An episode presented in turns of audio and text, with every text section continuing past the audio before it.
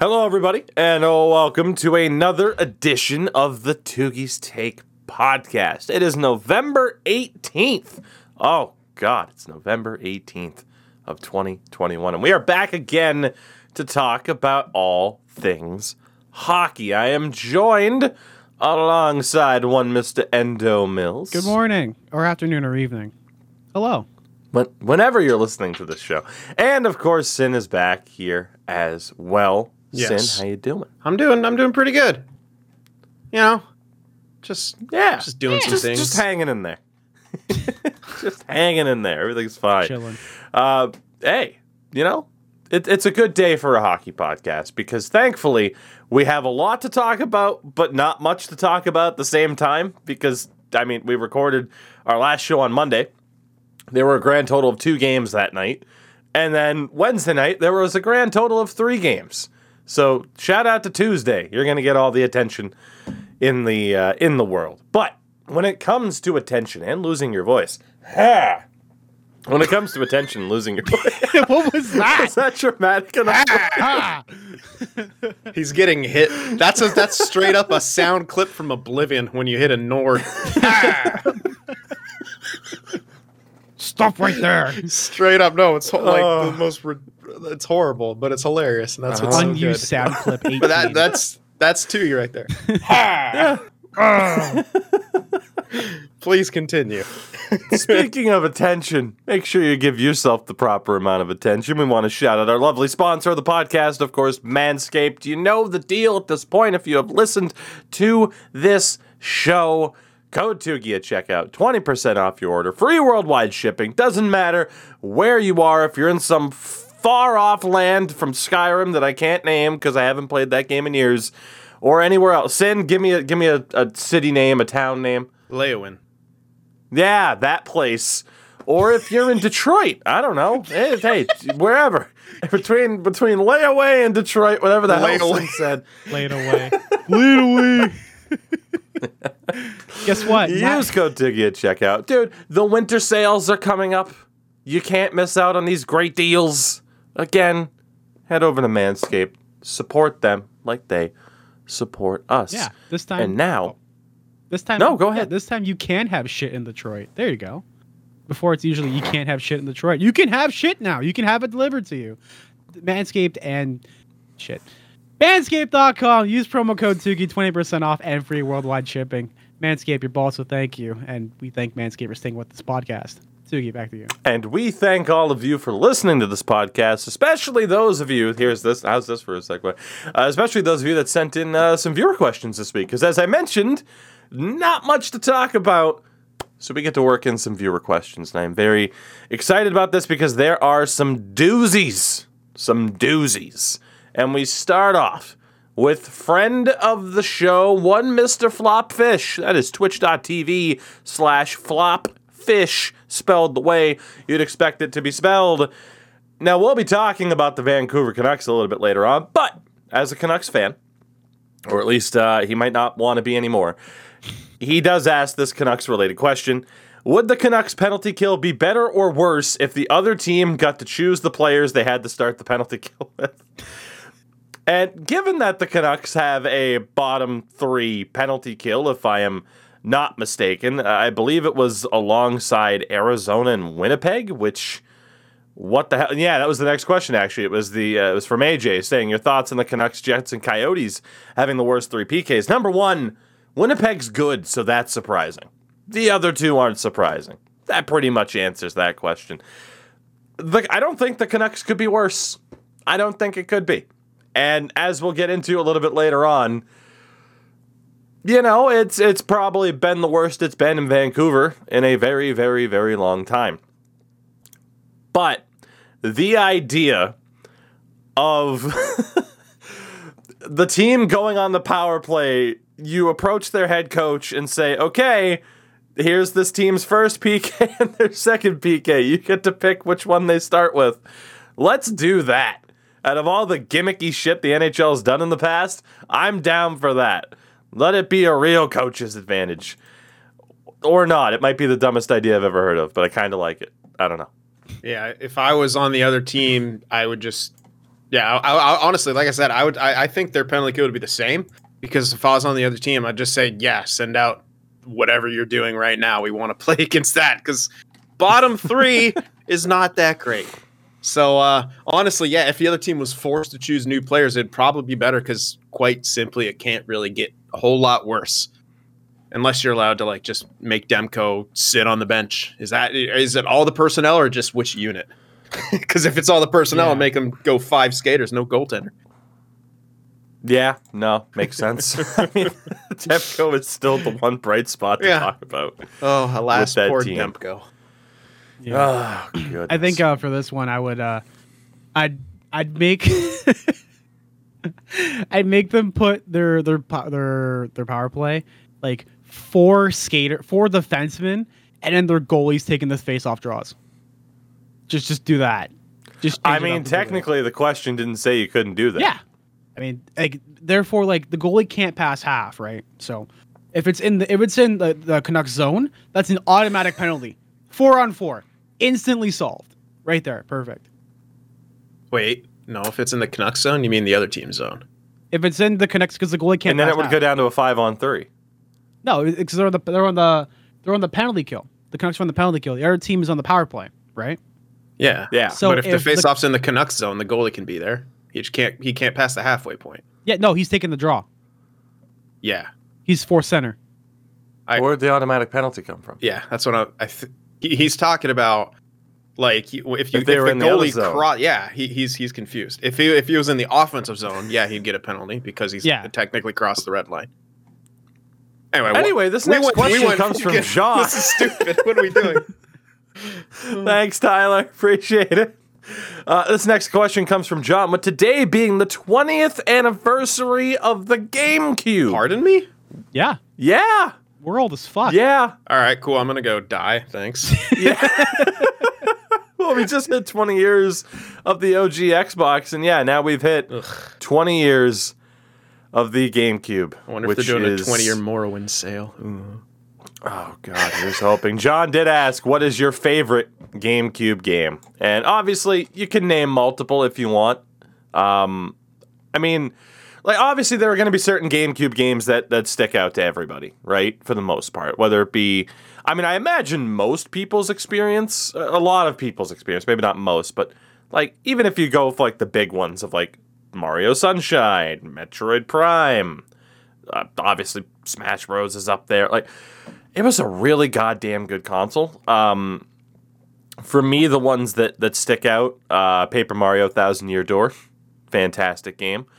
Um, it was it was a it was okay for sports games. I, I mean, I got to be honest, the uh, the WrestleMania 18 and 19 stand out for me as well, just because obviously it's like I was, you know, God, how old was I? 10, 11 when those games came out, so it makes sense. But to the GameCube was a goddamn fantastic console, and Sin, I agree. Now that I really think about how many great games it had and how much I played it, even though I never owned it, Me neither. that is the one console that I've never owned, Same. but one of my friends in the neighborhood had it, so I could just go over there and play it. So it worked out. Uh, I need to change that. I need to actually buy a GameCube and kind of build up that collection one of these days. But yeah, I don't know. Those are those are some that stood out for me. Endo, did you play any GameCube games when you were in diapers? Thank you. Um, I actually do have my GameCube here. I think it's actually behind me. Um, I think right now in there, there should be my copy of NHL 06, which is the greatest NHL game to be made. You can fight me on that. You know, once you you know once, yeah, that this game started. I've been making once. this argument for so long since they Yeah. said we got this new game mode. I'm like, pardon me? No, Ah. it's just online now. Yeah. It's just online now. It's, it's so dumb. It's like the idea of free for all, right? Yeah. Like NHL 05 and 04, I think 04 too, but definitely 05 had the free for all mode. And it's like, oh, they brought it back and it's like, cool, that's that's basically yeah, like you mentioned, Yeah. ones or a modified version. Marketing. yeah, all marketing. That uh, also, my other favorite game that I had there was uh, Super Mario Strikers. That was uh, the launch title for the console. Uh, I remember getting that. God, I was like almost like seven or eight when I got my GameCube. Y'all are old. Uh, no, but um, it's it's a great console. Uh, I remember playing that. Played Street Hoop, Street Hoops, which was like a really really terrible version of basketball. I like street poops better. Street Poops, yeah. Yeah. That's what that's Set what in it played San like. Francisco, street poops.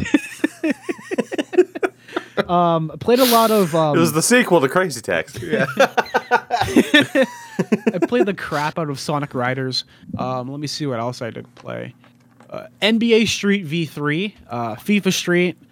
Um, I didn't really get to play into the Mario games on there, mostly besides Mario Strikers and Mario Party. Uh, besides that, that's really all I played when I was younger. I played some other stuff like Fo- Star Fox. I could go on for hours uh, about the games I played, but honestly, great console. Definitely uh, changed the generation. And it's funny how we have this topic about it when Nintendo just announced that there was a new Smash tournament featuring Melee. Like 20 years. And now they get a they Hmm. get a thing for them. That's like nuts. Shows the longevity of that particular game, though, doesn't it? Yeah. So- Yeah, that's something that Nintendo's really done well is keep alive their universe. There's no other Mhm. like company out there who has a universe that's just that like long lived. They did so well at making good replayable games. They may not be like the best games of the planet, have the best graphics, but they unlocked the secret to good games. I don't give a fuck if they have bad like, you know, good graphics. They're fun. You can play them with friends and you can play them by yourself uh, and mostly they're replayable. So for me, yeah, Yeah. the two games I played the most was NHL 06. That was one of the big ones. A lot of dynasty mode, as it was called back then. Um, every Good sing- every single line, playmaker, sniper, grinder, you get all that chemistry boost. Yeah, by the way, chemistry is not new, kids. Okay, chemistry wasn't is new not either. new. don't let them. had to. Don't let them. They're like, hey, fool you. we took away chemistry, but now you get phones at deadline day, and then they took that away too. God. And then they brought back trade deadline. So yeah. NHL 06, and then um, I played a shit ton of Super Smash Melee. Um, those are the two games that I really, really remember. Honestly, I had a lot more nostalgic uh, experiences with uh, NHL. Um, sorry, N64, which was like the generation before that. As kind of makes sense, as I'm older than both of you. But uh, yeah, I'm just going to talk I about some of those games because I only listed two. Endo listed about 1,500. So Yeah. um, Star Fox 64, incredible. And also this Mhm. beauty, Battle Tanks. And if you haven't played Battle Tanks for N64, if you haven't played I thought- it. I Queen played it. I thought you were gonna say Battletoads. Battle Oh, no, no, I never played Oh, that. God. No, Battle Tanks, and then man, what else for N64, dude? It was like Odyssey. Everything. Yeah, Yeah, it it was was so good. Like, I mean, Um, again, I, I did very much grow up with that console, despite you being a little bit older than me. But uh, yeah, Yeah, no, my God, we could sit here and wax poetic about. I remember when I got it for Christmas, dude. Oh, I got that like see the see-through green one with Donkey Kong, and like, yeah, it And was. the expansion pack and the plug-in that actually played yeah, the what the fuck thing. was up with that? Yeah. Yeah. yeah, I never understood that as a kid either. Oh, we don't have enough power I remember- at launch. I borrowed a copy of Donkey Kong 64, And you but they couldn't didn't give it? me the Yeah. adapter parts, so you couldn't even play it. That shit's hard Oh, to it get was the out. worst. Holy! I remember going to my cousin's place, just trying to take it out. He's like, "Don't touch it." I'm like, "Okay, fine." God damn. Army Men too. Oh, Played a oh, lot Oh of that. man, Army Man. That was good too. Sarge's So many It Heroes. was really good too. Just the concept of like, hey, let's let's have the the plastic toy army men, but they have their own Yeah. video game. And my favorite Mario Party, we played it with the cousins all the time. Mario Party 2. That one. Fucking elite. Yes. Mario Party 2 is the best one. Yeah. That's why I'm enjoying Mario Party Superstars so much right now. And is obviously because Mario the Kart. vast majority of games from Mario Party 2 are in that particular one. And yeah, no, that is that is the Mario Party of all Mario parties. Yeah, and of course, Hands Mario down. Kart 64, in my opinion, is the Mario Kart of all Mario Karts. It might just be because that's what I started on and grew up with, but you know, No, no, it's, I, it's I agree. I agree. All right, I'll, I'll cut us off there Yeah, because I think we're we gonna could keep- have yeah, an entire keep going. podcast about Yes. the 64 and the GameCube. Bottom line is, even if Nintendo they don't drop their prices on any games fucking ever, you know, for the most part they're gonna hold up. Yeah. And yeah, a lot of the old, a lot of stuff from 20 plus years ago now is, uh, it still holds up incredibly well. Unlike unlike this though, and I think that's a good kind of transition. Braden asked the question: If you could say one nice thing about your rival, what would it be? And I, I make that transition because it's oh, some things hold up, others don't. Obviously, 20 years ago, the Bruins' main rival is the Montreal Canadiens.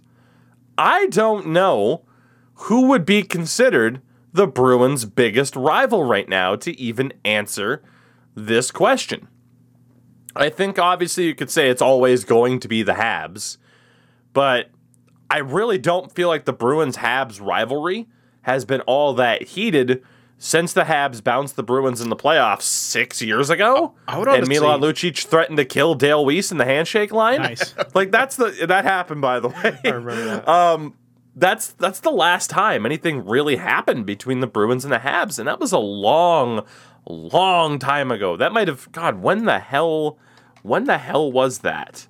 It might was it twenty?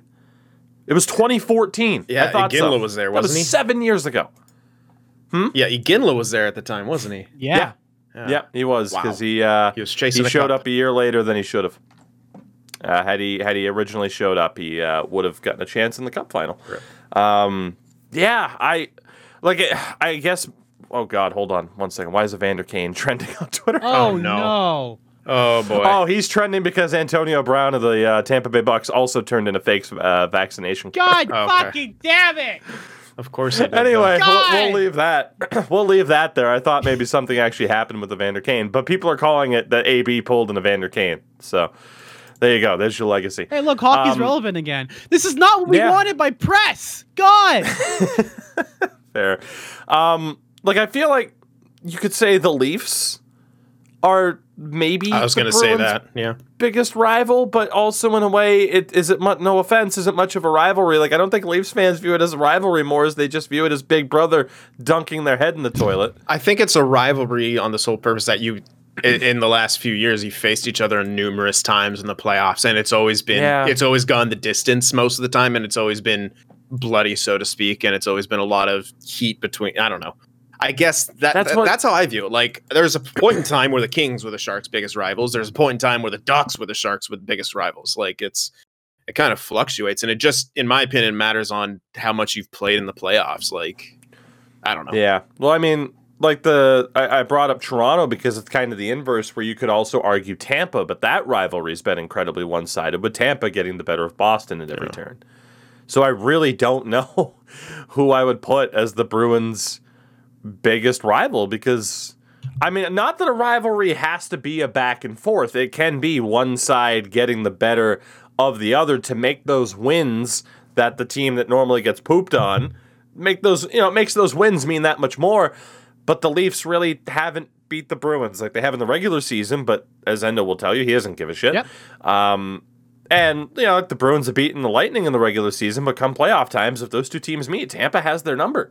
So I really I don't know. Um, if there's uh, if it were to be Montreal to answer the question, the nicest thing I could say about Montreal is um the nicest thing This is hurting you a uh, lot. your your GM has very big biceps.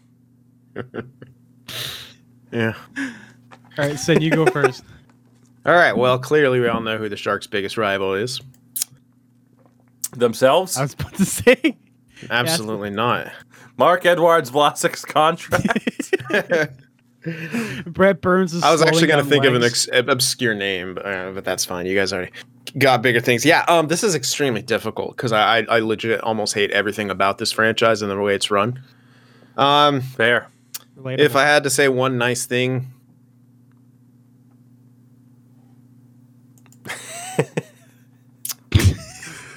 It's the um, most dead air this show's ever had. it's, God, um, It's tough, isn't it? it's extremely tough because I'm trying to think of something that like it's like yeah, everyone, yeah. now, now good who's the biggest rival? Because I view obviously it's either Anaheim, LA, or Pittsburgh. because fuck you, Pittsburgh. Well, it's Vegas. Ah, there you go. Yeah, I was like, wait That's a sec. fair. Yeah, I was like, it's hell, it's totally Vegas because you know Yeah, back it and forth that's fair. It's playoff series, all the bad blood in between them. Kind of cooled down in the past, but I mean the Sharks haven't been in the playoffs. I mean, but it's still there. Every time they play, they fucking hate each other, and yeah. Um, honestly, the nicest thing I could, I don't know, fucking hell. Uh, you figured out Reaves couldn't actually play hockey. Um. All all right, you know what? They've done a good job of making trades. They've they've gotten good value for the few amount of assets they had. That being said, you are gonna suck in five years, and I cannot wait. there, that's nice. I start. That was There you go. Half of a And compliment now, sandwich. the nicest thing you can say about the biggest rival of the Toronto Maple Leafs, which I, uh, who is it? Ottawa, Boston, Montreal, themselves, the media, Edmonton, I'll s- Vancouver. I'll start this really, uh, really, I, I got like a formal letter. Dear first round of the Stanley Cup playoffs, you're very entertaining. I appreciate you. You always make sure to give us seven games of opportunity and fantastical views on everything.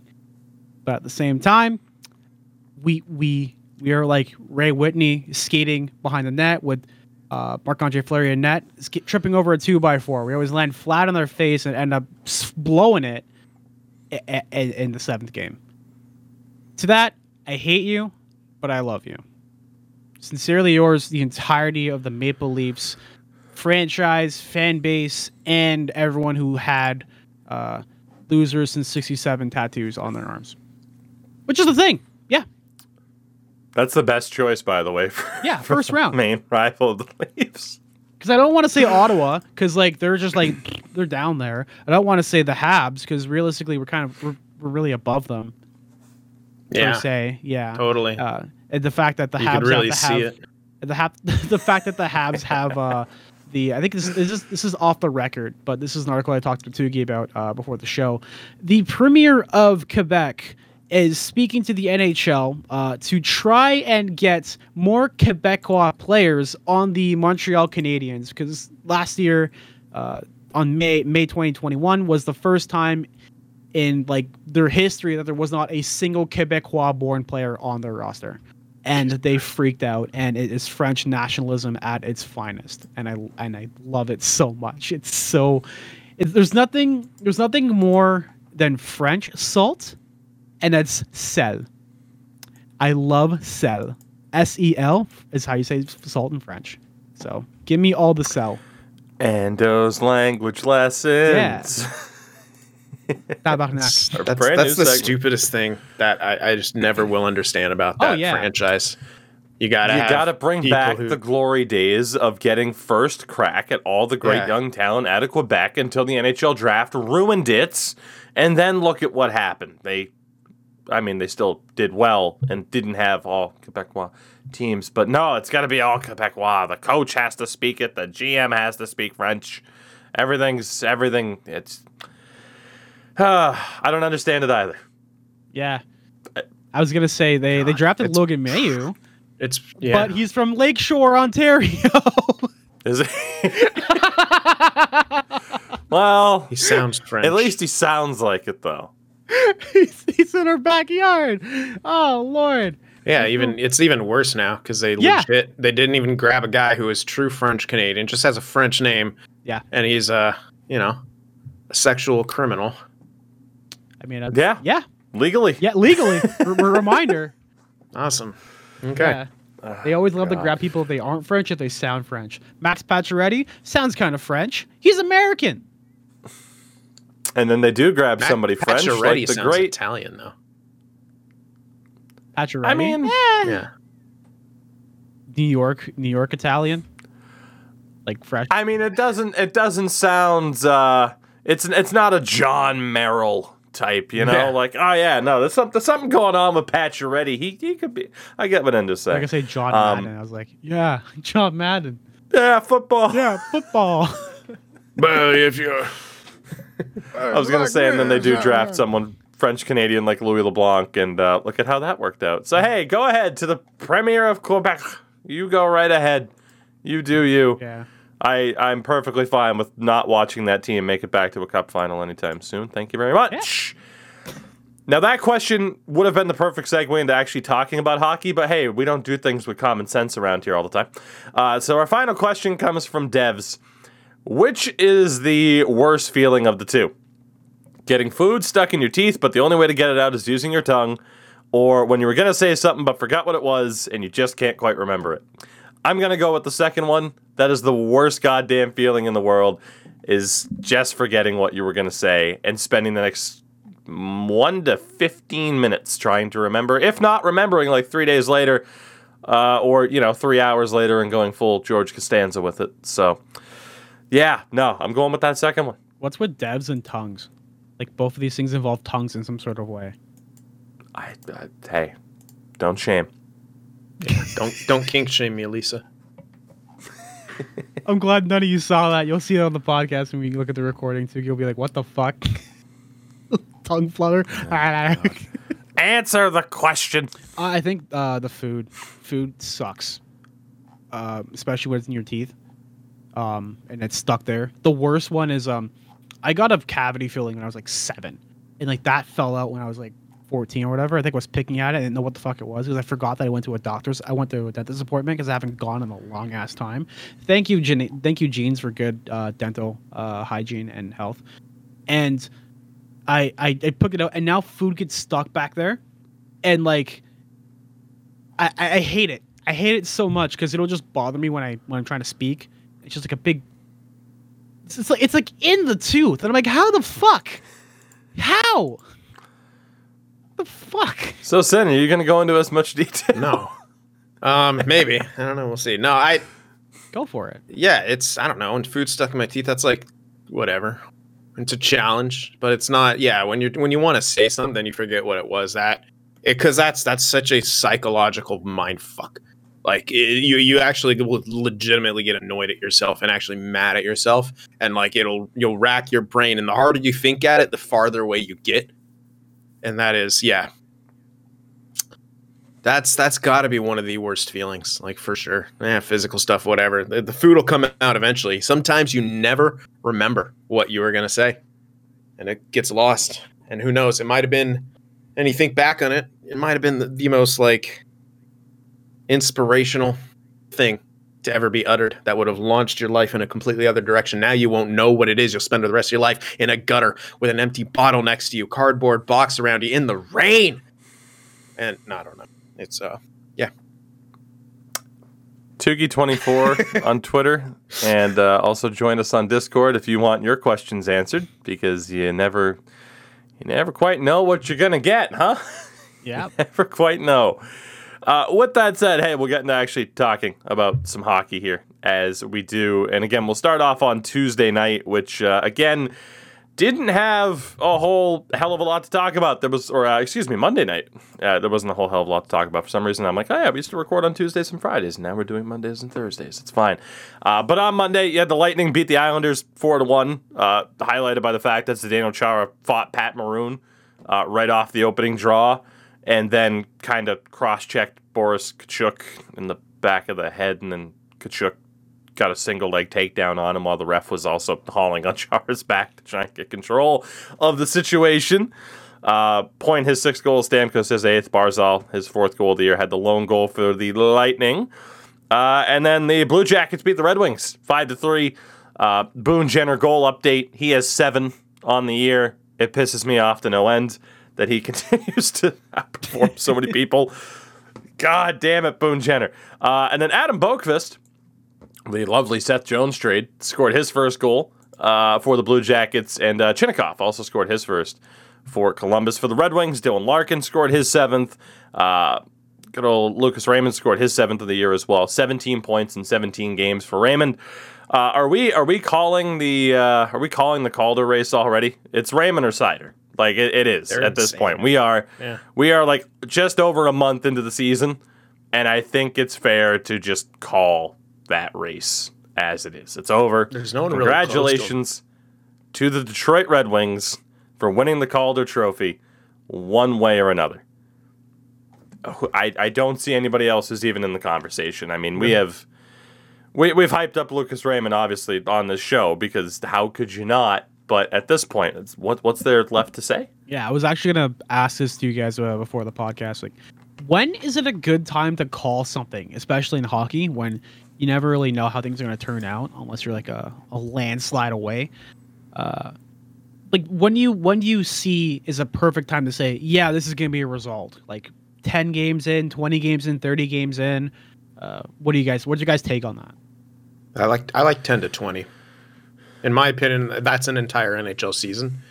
Oftentimes, things don't change that drastically between ten and twenty games. You'll see a team generally how they play the first 10 games is or 20 games, you know, is how they played the majority of the season. You know, the rare outstanding ones have been like the Blues when they just completely turned their shit around and won a cup, but that's so freaking rare.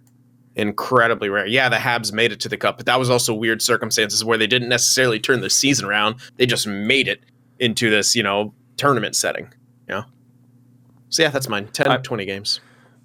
Yeah, I mean, uh, if you're talking about the standings, right? Like, Yeah. obviously the Blues kind of flipped everything up, upside down. Um, and then obviously, yeah, like Lucas Raymond, I'm not putting this evil out there, Red Wings, but you know, Red Wings fans, but something could happen.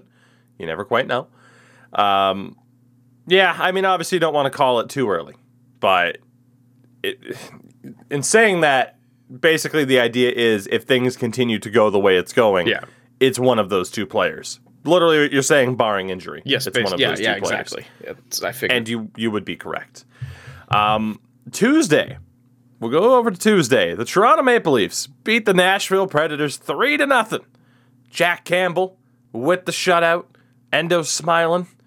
Matthews his seventh. Marner his fourth. Endo, any thoughts about this particular game before we talk about something else Leafs related? It wasn't uh like a crazy game where I had to sit on my ass and be like, "Oh my god, are we gonna win?" It was just bam, execution, perfect execution. Um, good work overall by the team. Campbell with the shutout. Uh, just chef's kiss. Yeah, I mean, I think it's I think it's okay to view that simply. More of those games, uh, you know, for you, I think would make you uh, a happy boy Just throughout the. yes, please. I don't want to sit here and complain about how my boys are just, uh, you know, fucking around. Uh, get the shit done so that way you can go celebrate later. There you go. Now, we have also gotten word that a Maple Leafs legend has officially retired, everybody. Dion Phaneuf has called it a career to the surprise of absolutely nobody at this point. Uh, well, I mean, he hasn't played in like two or three years at this point, so he held on for a while. Uh, he was the ninth overall pick in 2003 no bits of NHL hardware, but he does have a World Junior gold medal and a uh, World Championship gold medal. He finished third in Calder voting behind Sidney Crosby and Alex Ovechkin in the 05 06 season. Former NHL All Star. Countless highlight reel hits, countless highlight reel shots. His shots were so must see that he could miss the net. And you'd still have to see what happens because he'd break the glass or make a ridiculous dent in the boards. Uh, and he also captained the Toronto Maple Leafs during one of the worst stretches in that team's history. Now, people could call it revisionist history. You could also view it as, well, looking at it with hindsight. The way I view Dion Phaneuf as someone who wasn't a fan of the team is obviously his time in Calgary, he was looking fantastic. And then he was brought into Toronto and was essentially asked to play a role that didn't fully you know, embrace the positives of his game. They almost tried to mold him into something that he wasn't, and surprise, surprise, he didn't look as impressive in that way. They didn't exactly have, like, I've, I've seen a lot of Flames fans mention this as well. It's like, oh, yeah, when he was in Calgary, who was he paired with? Robyn Regehr, who just sat back and said, go ahead, Dion, essentially be a fourth forward. And wow, what do you know? He'd score 20 goals a season and would look fantastic. And then he goes to Toronto, and it's like, no, you got to be the prototypical, all around number one defenseman leader on the team.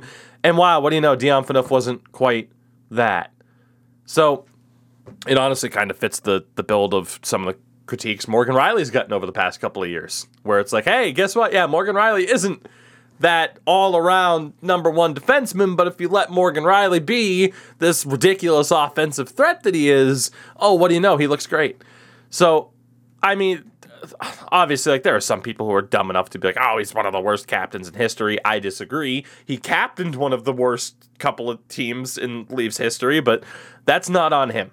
And all in all, I I hope at this point, you know, the the viewpoint of him has turned around within the Leafs fan base and they can sort of embrace Dion Phaneuf. I mean, again, there's not a ton of success to embrace, but I'd hate to think that there's still like a an egregious amount of hate and vitriol his way. Like I think he he was fine for the circumstances that they put him in. Yeah, I definitely think so as well. I didn't get to watch the game, so I wasn't really sure what the sentiments were inside the arena. I haven't ever seen a honoring event where the player has been booed. So hopefully nothing happened. I mean, we would have obviously heard about it, so I guess nothing did happen in that sort of sense. I do feel like uh, the Leafs still have an issue of not utilizing defensemen the way they were built up. Uh, like Morgan Rielly is a offensive first defenseman, like you said, and having him play like a all around kind of style is not going to work. You need to have someone who's going to be able to play back instead while this guy goes up. Kind of like when I play initial and I play D, but I mostly play like second for second center and just skate around the fucking ice all over the place. You got to have someone back there just hunker down so that way you can make those rushes and everything. So, I I sat there uh, while you were I sat here and while you were, were talking. I googled Dion Phaneuf pairings, and the first headline is um, the pairing of Dion Phaneuf and Jake Gardiner could be a dynamic one. Yeah, that that that was viewed as a good idea. Was potentially pairing two offensive defensemen like that together. The second result from November of 2017, Dion Phaneuf and Cody Cece must be split up. Boy, yeah, you, you don't say. And granted, that's when he was with Ottawa, but case in point, yeah, no, Cody Cece is going to be the, the defensively responsible guy that's going to allow Dion Phaneuf to flourish. Um, God, there, there's multiple. Uh, from January 2015, let's face it, the pairing of Phaneuf and Franson. well, offensive, well, strong offensively isn't the best defensive unit for sure. like, how? How was Dion Phaneuf supposed to succeed? August of 2015. Dion Phaneuf, Mike Komisarek reunited. So I guess that was the plan. I guess that was the plan heading into the next season was Mike Komisarek. Komisarek! Like, how? Oh, 2015. Phaneuf Hunwick to lead Maple Leafs defense pairings. Matt fucking Hunwick. what was he supposed to do? Seriously. My God. Sorry. I love when Sin's just like, yeah, I'm here. I'm, I'm loving this right now. God. Like, Oh it, it feels like he was set up to, for failure here in the Leafs with the Toronto Maple Leafs. It was kind of like, oh, we need a like a flashy name to help this team out because they're not star-studded enough. We have no guy, bring him in. It's it's literally exactly what Brian Burke said he did when he grabbed Phil Kessel. Our team's gonna be bad, but we have a guy who can put in seats. We have a guy who can put a put pucks in the net. That's great. Meanwhile, the team's doing absolutely terrible. Like, God, I'm glad that the franchise is waking up a little bit under the Dubas and Shanahan Shanaplan, but at the same time, do we really have like a defensive defenseman on the Leafs roster? No, it's a bunch of guys who are mostly two way, and I think that's the issue that they need to work on is finding a defensive defenseman. And we've already traded away how many fucking first round picks, so the chance of us grabbing a first round first round worthy defenseman has gotten a little bit like slow beyond the years. If that makes any sense. Yeah. Yeah. No, I, I don't disagree. Sin, I don't know if you have any takes Yeah. on Dion Phaneuf at this point, but uh, Um, it's more of an overall. yours. It's to me, it's just symptomatic of, of the Leafs mentality. Um, they they they they they buy at that time, especially they weren't necessarily um, getting pieces on a team. They're buying players. Um, I'll send kind of kind of quote Moneyball. Moneyball, your team, your goal shouldn't be to buy players. Your goal should be to buy wins. What they did, they saw Dion Phaneuf. They saw this star, and we're gonna make him a star. We're gonna bring him to Toronto. He's gonna be a star. That's simply not what Dion Phaneuf was. He was a great player. Could have been a star. Could have been one of the better offensive defensemen in there. But what, what do you need for a good offensive defenseman? You need someone to shut things down. Like you know, mm-hmm. yeah, it's the same thing. Eh, Francois Beauchemin. yeah, every oh year God. like every year that Brent Burns has succeeded at or really been able to go on off, he's had a tremendous partner. Like the first year that Paul Martin was brought onto the Sharks, Brent Burns could just do amazing things. Like, um, so I mean, yeah, if you're gonna have that guy who's gonna be this like you know pure offensive defensive threat, you cannot take someone there. You can add other elements to their game, but the second they started expecting him to be that, and the expectations on him. Then putting, you know, putting. I, did they put the C on him immediately, or did that take like a year? E- I believe Immediately. so. Like Holy when they fuck, got there, it's yeah. like, hey, yeah, here's a Imagine. C, and like there you go, and it's like, Like- great, thanks. Yeah, so you put that kind of pressure on him, the media pressure, uh, the pressure to literally be the number one, and, and when you haven't done that, um, to to literally develop this other aspect of your game, or you're going to get your ass tear- torn up by the media, like all that stuff. Um, Dude, so sorry to interrupt, No, but like 2009, 2010 was when that trade happened. So he played 55 games for Calgary, gets dealt to Toronto.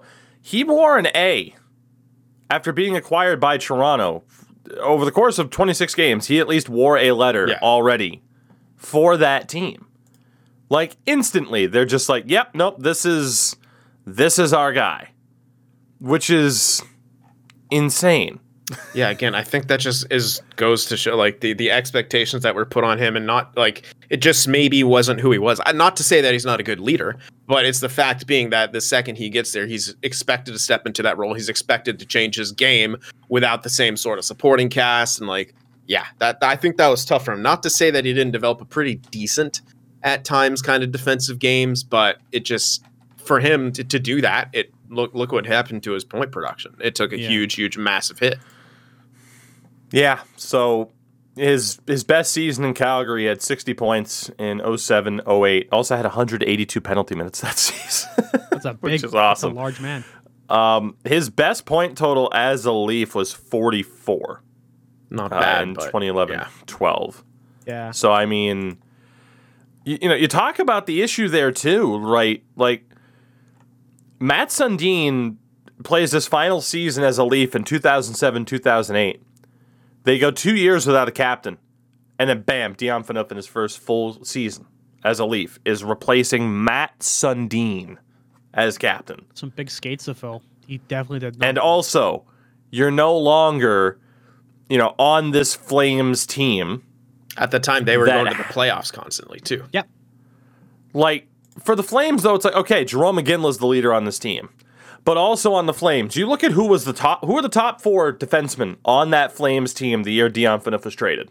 Oh man, It was obviously Dion, Robyn Regehr, Jay Bouwmeester, Yeah, I and Mark Giordano. Jesus. well, Gio, yeah, yeah, Gio. Yeah, He Gio. didn't have to be the guy on that team. And granted, Mark Giordano wasn't quite yet what he'd be known as a Norris winner. Yeah. but Bouwmeester Uh, he was, was the leading- phenomenal back then. Yep. yes, He was he was really incredible. good. Like incredibly underrated was Jay Bouwmeester through uh, a decent amount of his career, to be honest.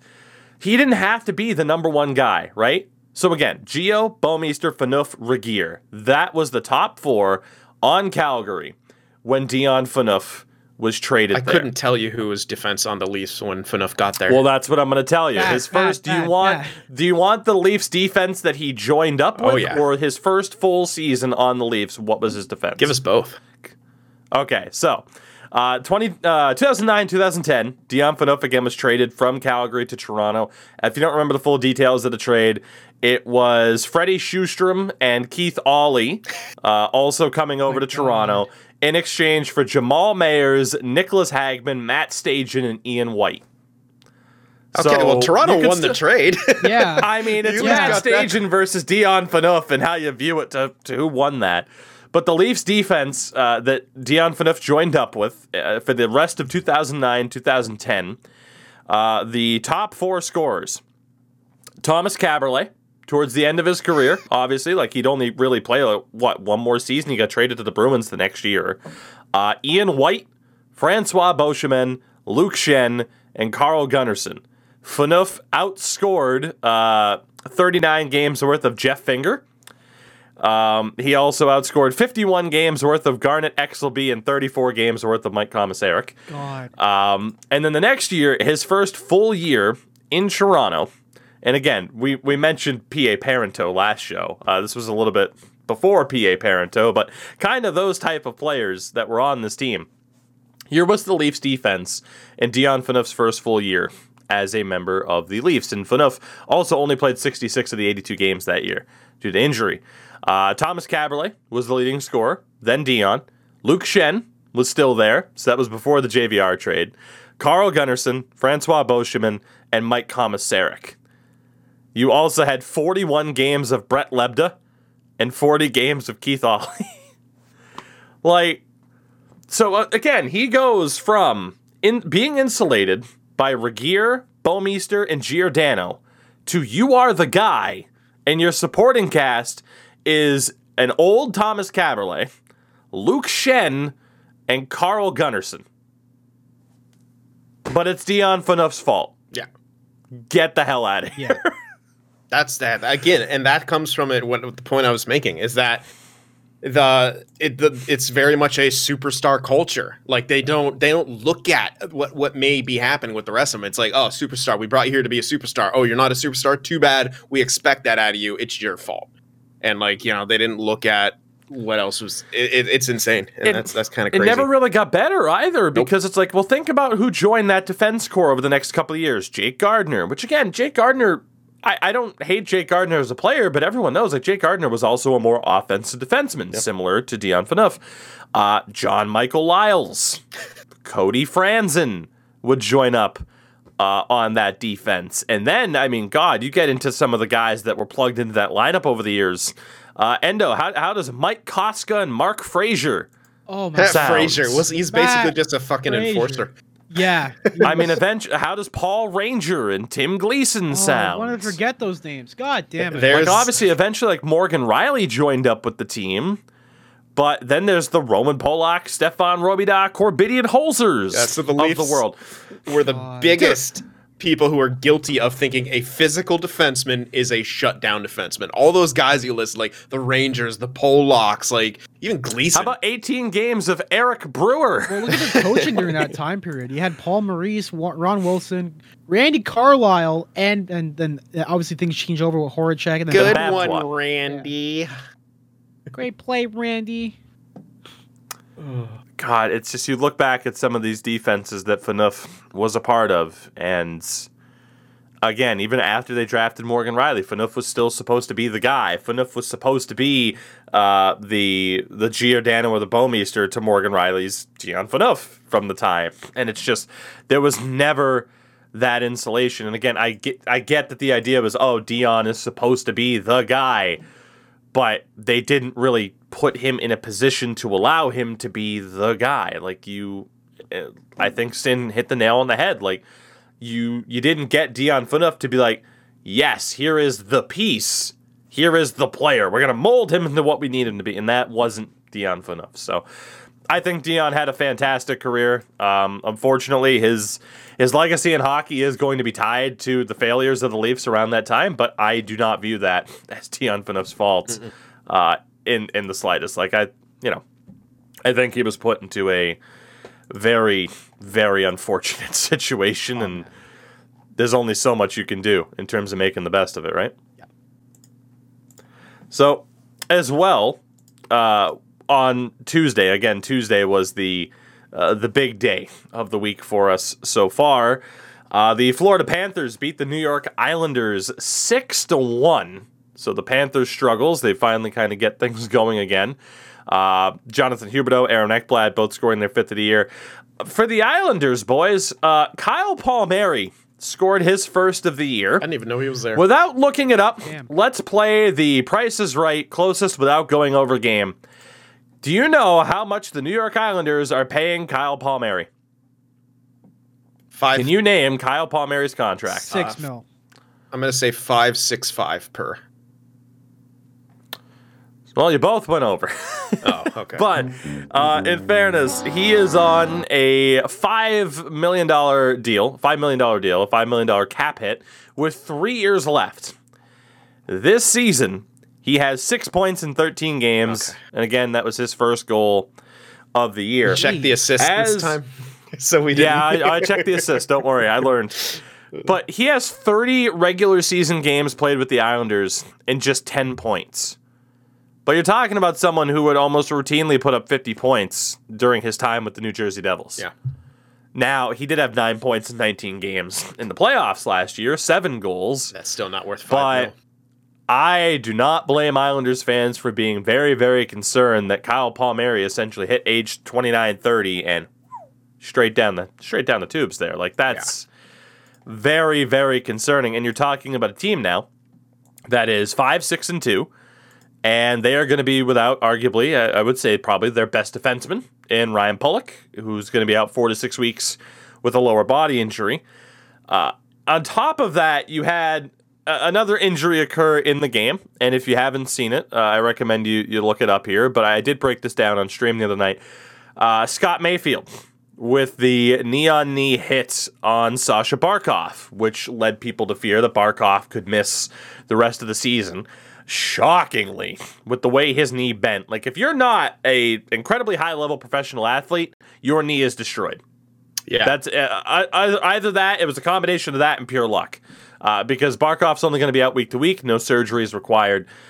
But for Mayfield, it was called kneeing. He got five in a game, which I completely agree with. But while Scott Mayfield has the reputation of being more of a, a physical player, maybe even a dirty player, I didn't view this as an intentional knee on knee hit. But at the end of the day, as we've talked about on the show, you're still responsible for the outcome of the play. You know, I viewed this play as Scott Mayfield was going for a check, Barkov turned in to go towards center ice, and this was the unfortunate outcome. I genuinely don't believe that Mayfield intentionally stuck his leg out and targeted the knee of Sasha Barkov, but the end result was a pretty brutal knee on knee collision that resulted in injury. So I completely agree with five in a game. In terms of a suspension for the outcome, I, maybe in a perfect world, give him a couple games. But at the end of the day, are you going to give Scott Mayfield two games and say that's just as bad as what Tucker Poolman did? Yeah. Swinging a stick at someone's head? NHL's once So, I again mean- screwed themselves with a precedent. Yeah, the Department of Player Safety already fucked up this season. Like, because the standard is now Tucker Poolman gets two games for swinging a stick at someone's head. Yep. So how how is what I did possibly worse than two games? The level to get suspended for more than two games has been set pretty damn high, and we're a month into the season. So good job, George Parros. You guys are crushing it. But yeah, I don't. Again, I don't know if you guys saw the hit. I did, yeah. I didn't view it as, like I said, overly intentional. But I agree that Mayfield was rightfully ejected from the game for the outcome. I mean, it has to happen. Like it's it's you know, it's not one of those that's is going to be punished solely on the outcome. It's an illegal play, and yeah, I mean, you have to. It's like when you have to be responsible for your stick at all times and all that stuff. You have to be responsible for your body at all times. You have to be responsible for other players on the ice too. That's why you don't hit people in vulnerable positions, and you know you try to I know some people say the onus has got to be on, you know, no, he's maybe dodging out of the way and stuff, but also the way you're positioning yourself to like four hits and stuff like that. If I don't know. Yeah. So it's again not intentional. You didn't mean to do it, but it still happened. So yeah. Yeah, hundred percent. Just looked at it right now, and you can tell that he's going for the hit, and I think he wanted to go lo- deliver it low, but I don't think he really wanted to, to hit him like at his knee or make contact over there. But at the same time, you're trying to make that play, and the emphasis is on you. You're trying to deliver that hit. If you can't do it properly and you hit get the guy hurt, that's on you. Yeah. This is like this is totally a freak accident, though. I think. I don't think he deliberately wanted to go like injure the guy, but I believe there has to be action done for this, uh, set a precedent for um, the future. Well, that kind of brings us into another incident that happened. Now, granted, this incident happened a few days ago, but as we move into talking about the Rangers and Habs game, the Rangers winning that one 3 to 2. At that point, the Rangers also moving up to 10 3 and 3 on a season, or on the season. The Habs at a wonderful 4 12 and 2. Nice. So yeah, maybe get more uh, more locals into the lineup. Things might work out. Uh, but the Rangers have officially lost Sammy Blais for the rest of the season after an incident involving PK Subban. The play itself did look accidental, but every time we have that conversation about sneaky, dirty players, hey, PK Subban's in that conversation, and specifically this season. It's like fourth slew foot. Yep. Yeah, that's the problem. Even this, even if this wasn't incidental, there was skate on skate contact with Sammy Blais facing away from Subban. You can define it as a slew foot. And yeah, Blaze out for the rest of the year. Of course, he was a, a decent part of the trade coming back for Pavel Buchnevich. And again, for PK, we've mentioned it on the show. Is there has he lost a step skating wise? It would appear so, because it appears as though he is uh, going about other methods to try and stay competitive and in the play. Now, former uh, NHL referee Tim Peel had this quote to say, and if this doesn't scare the hell out of you, I don't know. I don't know what to make of your opinion. I'm sorry, but Tim Peel said this on Twitter. I can unequivocally say that PK Subban is not a dirty player. I talked to PK, and he told me that this is just a bad habit that's crept into his game. I refereed him, and I know him personally, and I can guarantee he's not trying to intentionally hurt any player. Real familiar. Can unequivocally say that Stan Bowman is not a bad guy, and these are not his again, not really comparable to the situation, but it just comes out. If he's not a dirty player, why is he? Why does he keep committing dirty? Why is he involved plays? in so many dirty plays? yeah, like that's so stupid. If, if Sam Bowman Why- has values, why the fuck is he covering up sexual assault? PK is not dirty. He just has dirty tendencies. Yeah, makes like you a what dirty the player. fuck? It gives Like, it's- PK told me himself he's not dirty, but he has dirty tendencies that have crept into his game. We did- so he's dirty then. Yeah. we I- did our own investigation. We found we did nothing, nothing, no conclusive evidence. I I I Look, know a lot of people. I'm, mom, mom, I'm not dirty. I just went outside and rolled in a puddle this one time. And that's the second time and the third time. Because again, bad habits have, have crept in. So it's it's just a bad habit. I'm not actually dirty, but I'm gonna go take a shower. Like uh, uh, that might not be the best analogy. That's the best I got. Where it's like you're not gonna sit here and lie to my face like this. yeah. What the fuck? And I know a lot of people at this point want Tim Peel to shut his mouth and stuff like that. I want him to keep talking because this just goes to Expose prove yourself. This just goes to prove how screwed up the NHL is, especially the officials. So it's like, yes, please keep talking. Please keep damning this league and everything that we've thought has happened, where there's you know referees trying to keep things under control, but by doing that are literally, you know, they're like, I we don't, we don't want to, we're not going to call it here. We don't want to affect the outcome of the game. It's like you're literally affecting the outcome of the game by not doing your job properly. And again, this kind of stuff just goes to show you, it's just like how much gets overlooked and like and who gets favoritism. Oh, I know him. Oh, he talks to me. That's why it's it's so weird. It's My dad bizarre. works at Nintendo. It's it's absolutely bizarre. But like, yeah, okay, bad habit. Well, he just literally ended someone's season. When it's gonna take, t- he's gonna have to end someone's career for it to be taken seriously. Holy shit! yeah. How he's dirty. And I mean, this.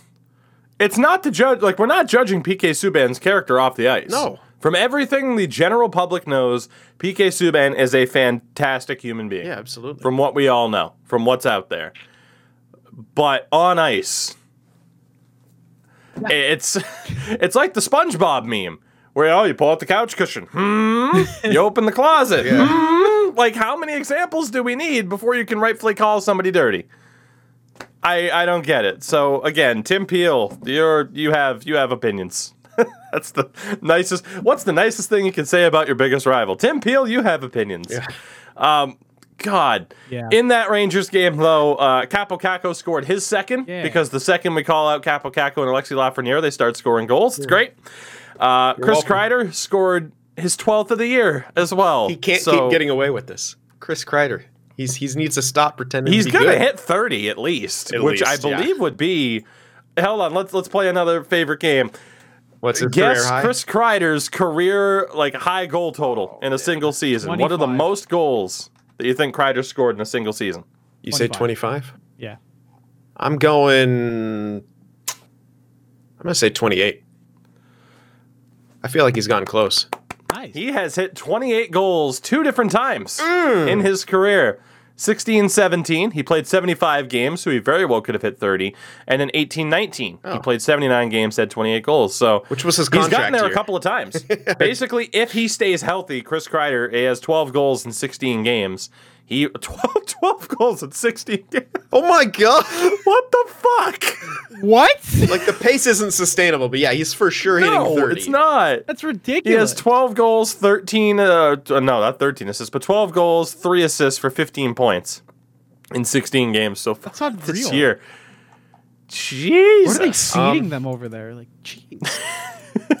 All the GMOs. Like, come on.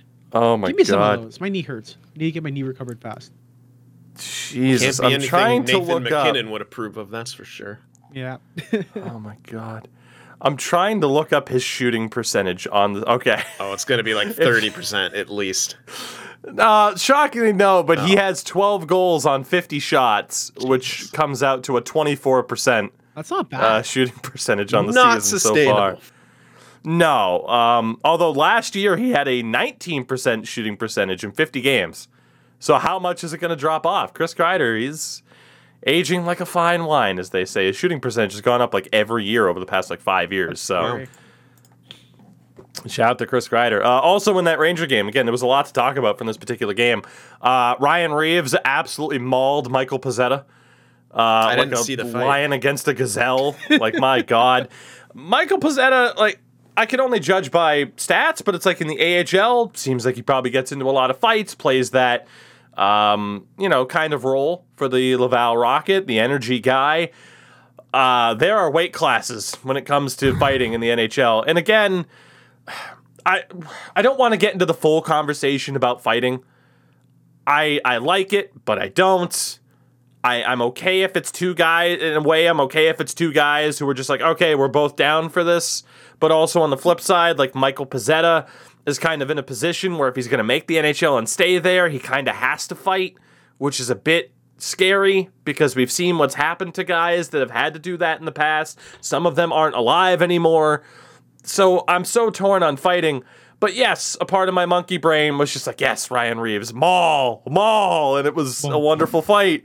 But then I feel dirty about it. So I, I don't want to get into that full conversation. But um, the balls on Michael Pezzetta Oh my god. to go after Ryan I, Reaves. apparently, I got to see the fight because yeah, He just tossed Oh, like it- a it fucking ragdoll. Like, woo! it wasn't the worst one-sided mauling I've ever seen, but yeah, no, I mean it was honestly one of Reaves' biggest strengths in fi- is in fighting is just literally his strength. Like he'll just keep you off balance. He's not a good fighter. Yep. If you watch his fights, he's a shitty technical fighter. But when you're that strong and that that kind of core balance, it's just his brute Yeah. strength and balance. the thing yeah. the thing that one of the best fighters ever had, in my opinion, was George Laraque. Is that he had that stupid strength, but he was also a, t- a, a good fighter too. Like he had the technical Yeah. aspects too. But yeah, I mean, but I see what I see what you're saying. But Reaves, the, who who the fuck? Like, it doesn't matter. He can win it on strength alone because there's literally no more Laraques. He's the only guy left in the NHL still getting Pretty ice much, time. yeah. Who is I mean- an enforcer?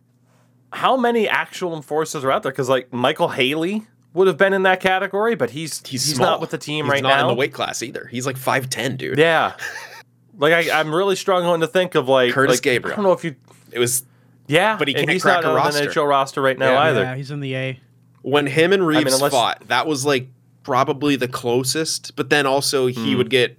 Then Kurtis Gabriel like lost a fight to MacDermid, so it's like Yeah, Kurtis MacDermid's probably in there too Yeah. for that conversation. He's a big boy too, but I want to know like I don't know if Hockey Fight still has has like a feature like this, but I want to know like judging by the community like what how, what's the percentage of fights won by Reaves? Because I imagine it's pretty damn high. Um, also in this game, Brendan Gallagher and Barclay Goodrow off a face-off. They kind of got tied up going after the puck in the middle. Uh, Gallagher gets up and sucker punches him. He got two minutes for roughing and was fined uh, two and a half k the next day. So uh, really. no, I'm sure with just four wins in uh, 18 games on the season, that's not frustration shown by Brendan Gallagher No. whatsoever.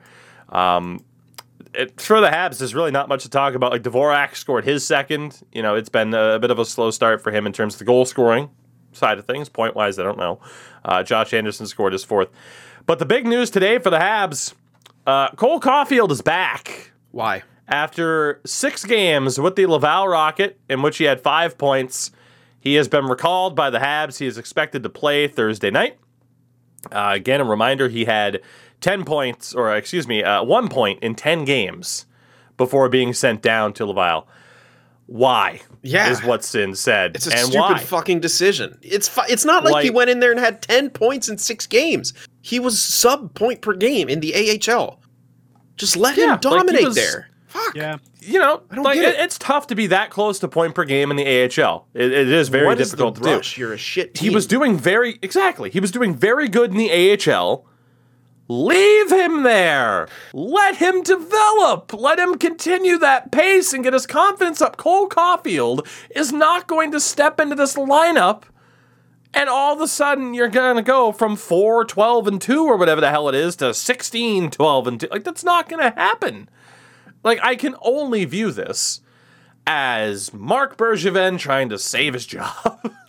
Which is crazy because again they just made it to a cup final but this this just reeks of desperation You know, does it not Yeah, a little bit. So I just checked the last game because the Marlies and the Rocket uh, played yesterday, and the Rocket won uh, six five in overtime in a shootout.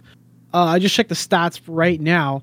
Uh, Cole Caufield had a goal in the shootout, and he also had. Hold on, let me check right here. I think he has another goal as well. Caufield, Yeah, he scored off the goal- rush. Yeah, one goal off the rush, one goal in the shootout. Did that shootout Mm-hmm. goal like promote him to going up? Because uh, it looks like no one else scored. No, I was, I was. Did, it was. Did he only just have that one point in that game? Just that goal? Just that one goal. Okay. I was like, Like- if he maybe had like a multi-point game, but even then, that would be Yeah. damning because it's like, oh, what? He just had three points in this game, so essentially in uh, five games, he only had two points, and you're going to call him up. Either way, Mhm. it's dumb. Any way you want to look at that, this is such a bad call up. Like, uh, again, I, I, I mean, it's clear he belongs there. He's doing good. Yep. Like, let him get that confidence up. Six games is not enough to get the confidence up. I I understand maybe the argument we don't want to, you know, you know, crush the guy's spirits or whatever, but bro, you go from what You're gonna what's the- crush his spirits playing him on the Habs. Exactly. So like I was gonna ask, what's the Laval? Uh, what what's their record? Like what what kind of team are they? Uh, they're Oh, bottom. God, I I think we're near the bottomish. I'll check right now. League standings. Yeah, I was gonna say I can. Okay. I can give it a look up here the too. but Laval Rocket uh, are uh, eight, six, and one. The Toronto Marlies are seven, four, and Leave oh. 'em in Laval. And the Utica Comets right now eleven and Yeah. oh. Holy! I think that chirping of uh, Caufield really gave them a boost right now because they haven't lost a single game. They are the o- oh, and the Stockton Heat, them and the Stockton Heat, which are the affiliate for the Calgary Flames, Flames. are the only undefeated teams left remaining in the AHL. Basically, why the fuck would you take him out of a over 500 team and put him back onto a bottom feeder? Especially with that over 500 team, he's actually contributing. He's actually doing what he's supposed to do, which is put up points and help a team. Why are you going to put him back onto a roster that he's not going to be able to do that there? He's going to be up against stiffer competition. He's not going to have as much probably help on the offensive end. Yeah, maybe he's playing with weaker offensive tools down there, but at the same time, it allows him to do what they drafted him to do, and that's to be a difference maker. If you want to develop him, allow him to be a difference maker. Uh, This move just makes no sense, and maybe we'll, we're maybe we're wrong. Maybe he does well being called up. I just don't see it. It's been six games of development. I mean, it's not so much the conversation as to whether or not he'll do well, but it's more so the conversation of how. What what is the point from the Habs' perspective? yeah, that's what I don't. Like, how much of a difference maker will he be? And even if he's putting up points at the NHL level, the argument is points at the NHL level, but the team's losing. Points at the AHL level, but it's the AHL. Like, I would view the AHL as the, the better of the options, They- right? And they like, might I go to the playoffs, and he'll get more clutch experience. And we'll see if that Yeah. you know last year was maybe just a fluke, but maybe he has a playoff tendency and he steps it up and he leads the team to a goddamn Calder. Who knows? Why? I don't understand this move. I just don't get it. And you're going to demoralize him more by sending him down a second time, which is probably likely-ish to happen. I'd say at least a fifty percent probability that it happens. Yeah. Yeah, I and look, there's there's a chance that this ages well. Yeah. In, in terms of the Habs decision, right? And then people will be like, "Oh, well, what do you know?" It's but in the moment, the idea behind this move is illogical. It's easy to look back It is. and have an opinion. It's a lot harder to look forward. And well, you put yourself, I'll, I'll- I won't say it's harder. We're putting ourselves out there to be burned. And that's because we actually feel strongly about this and everything in our opinions and hockey minds and what we've seen just says this isn't a great idea. Yeah, I'm looking. Plays for the Habs, but I love the sport of hockey, and I love the idea of superstars being superstars. Yep. I think Cole Caufield can be one of the top goal scorers year in and year out throughout his career. But there have been a lot of people who could have had that potential, and they just don't quite get there. And a lot of that comes down to player development and the decisions made by management to properly manage an asset. We'll see if the Habs are making the right call, but this this screams wrong call. Yeah. at the moment. I'm looking at his like we'll see what his happens. like per game performance right now. First game against Syracuse, nothing. Uh, Utica had one assist against um, uh, Belleville, another assist against uh, Birmingham, Birmingham, whatever the fuck the uh, Binghamton. yeah Binghamton, Binghamton. Thank you. I was gonna say Binghamton. uh, close enough. Uh, nothing. Laval against Utica, he had a goal and an assist, so it shows that he can score against like a top level team in in the in the AHL. And then uh, Mm. with against uh, Toronto, he had one goal. So like it shows like spurts that he can do well. But I think if you're gonna put a guy up and be that a guy who has his stature and his development, what he's supposed to become, have him going out there getting like less than a point per game, or having games where he isn't like dominating out there in the A. I don't think it's time to call him up for the for the N. He needs more time. As well on Tuesday, the Philadelphia Flyers beat the Calgary Flames two to one in overtime. Kevin Hayes scored his first goal of the season. Again, in one of those moments that at the end of the year, the overall highlight packages that goal will be included as one of the moments of the year. Um, Cam Atkinson scored his seventh goal of the year. Um, how many assists does he have though compared to Voracek? Uh, but Cam Atkinson scored his seventh of the year for the OT winner. Uh, the bad news for the Flyers, in a way, uh, they've already missed him for ten of their last eleven games. But Ryan Ellis is out four to six weeks uh, with a lower body injury as well, similar to Ryan Pulock. Where, I mean, again, Flyers eight four and two. He's missed the majority of the season so far anyway, but that is a massive loss for the Philadelphia Flyers. I mean, you know, you look at the move to bring him in. I mean, they got rid of Nolan Patrick, and that might age well, unfortunately, uh, with the injury troubles that Nolan Patrick's had. But you know, it's it's testing that defensive depth, and I can't speak to you know specifically how certain players uh, have done this year, but I look at that Flyers defense right now, and it's Provorov, Braun, uh, Sanheim, Ristolainen, Keith Yandle, and Nick Seeler. So you're probably going to want Ryan Ellis back as soon as you can get him back. And he does have five points in four games this year for the Flyers. So, Yeah. you know, one of those things where it's like, if you're a Flyers fan, obviously you're like, please God, let Ryan Ellis, uh, let Ryan Ellis be healthy. Um, and on the other side for Calgary, in terms of important defensemen, he's not hurt, but Oliver Kylington scored his third of the year, and he's been phenomenal for Calgary. And granted, Calgary's kind of slumped a little bit. I mean, they're eight three and five after a tremendous start, but still looking pretty good, all things considered. Sin's proud of himself for predicting it, I believe. What Kylington? No, I, I Uh, was I was just thinking back to your tweet, and I was just gonna be like, yeah, uh, Zboril's doing pretty good too, isn't he? but uh, I, that was your. f- I'm sorry, I. l- it was one of the funniest tweets, and it's still. So- and I'm sorry to laugh at your pain, but I feel like we're all good enough friends to do that to each other. It'll never Holy go shit, away. I won't For those who don't know, It's on the- Twitter yesterday, blunder. Like, oh, the tweet resurfaced one more time. Like every every little bit. Every every couple of months the tweet comes back up. And this particular one was from Reese Jessup. Um, was a, a good follow, by the way. Um, from June 26, 2015 at 8:28 p.m. oh shit. Boston could get Barzal, Connor, and Kylington with these next three picks. I forgot Kyle Connor was there. I legit forgot about Kyle Connor. Oh, do you not? Do you now realize why I always bring up Kyle Connor and his goal scoring totals? Do you not? Do you not understand why? I, it, it makes a whole hell of a lot more sense now. I remembered Kylington. I rem- remember Barzal, of course, but wow. it's.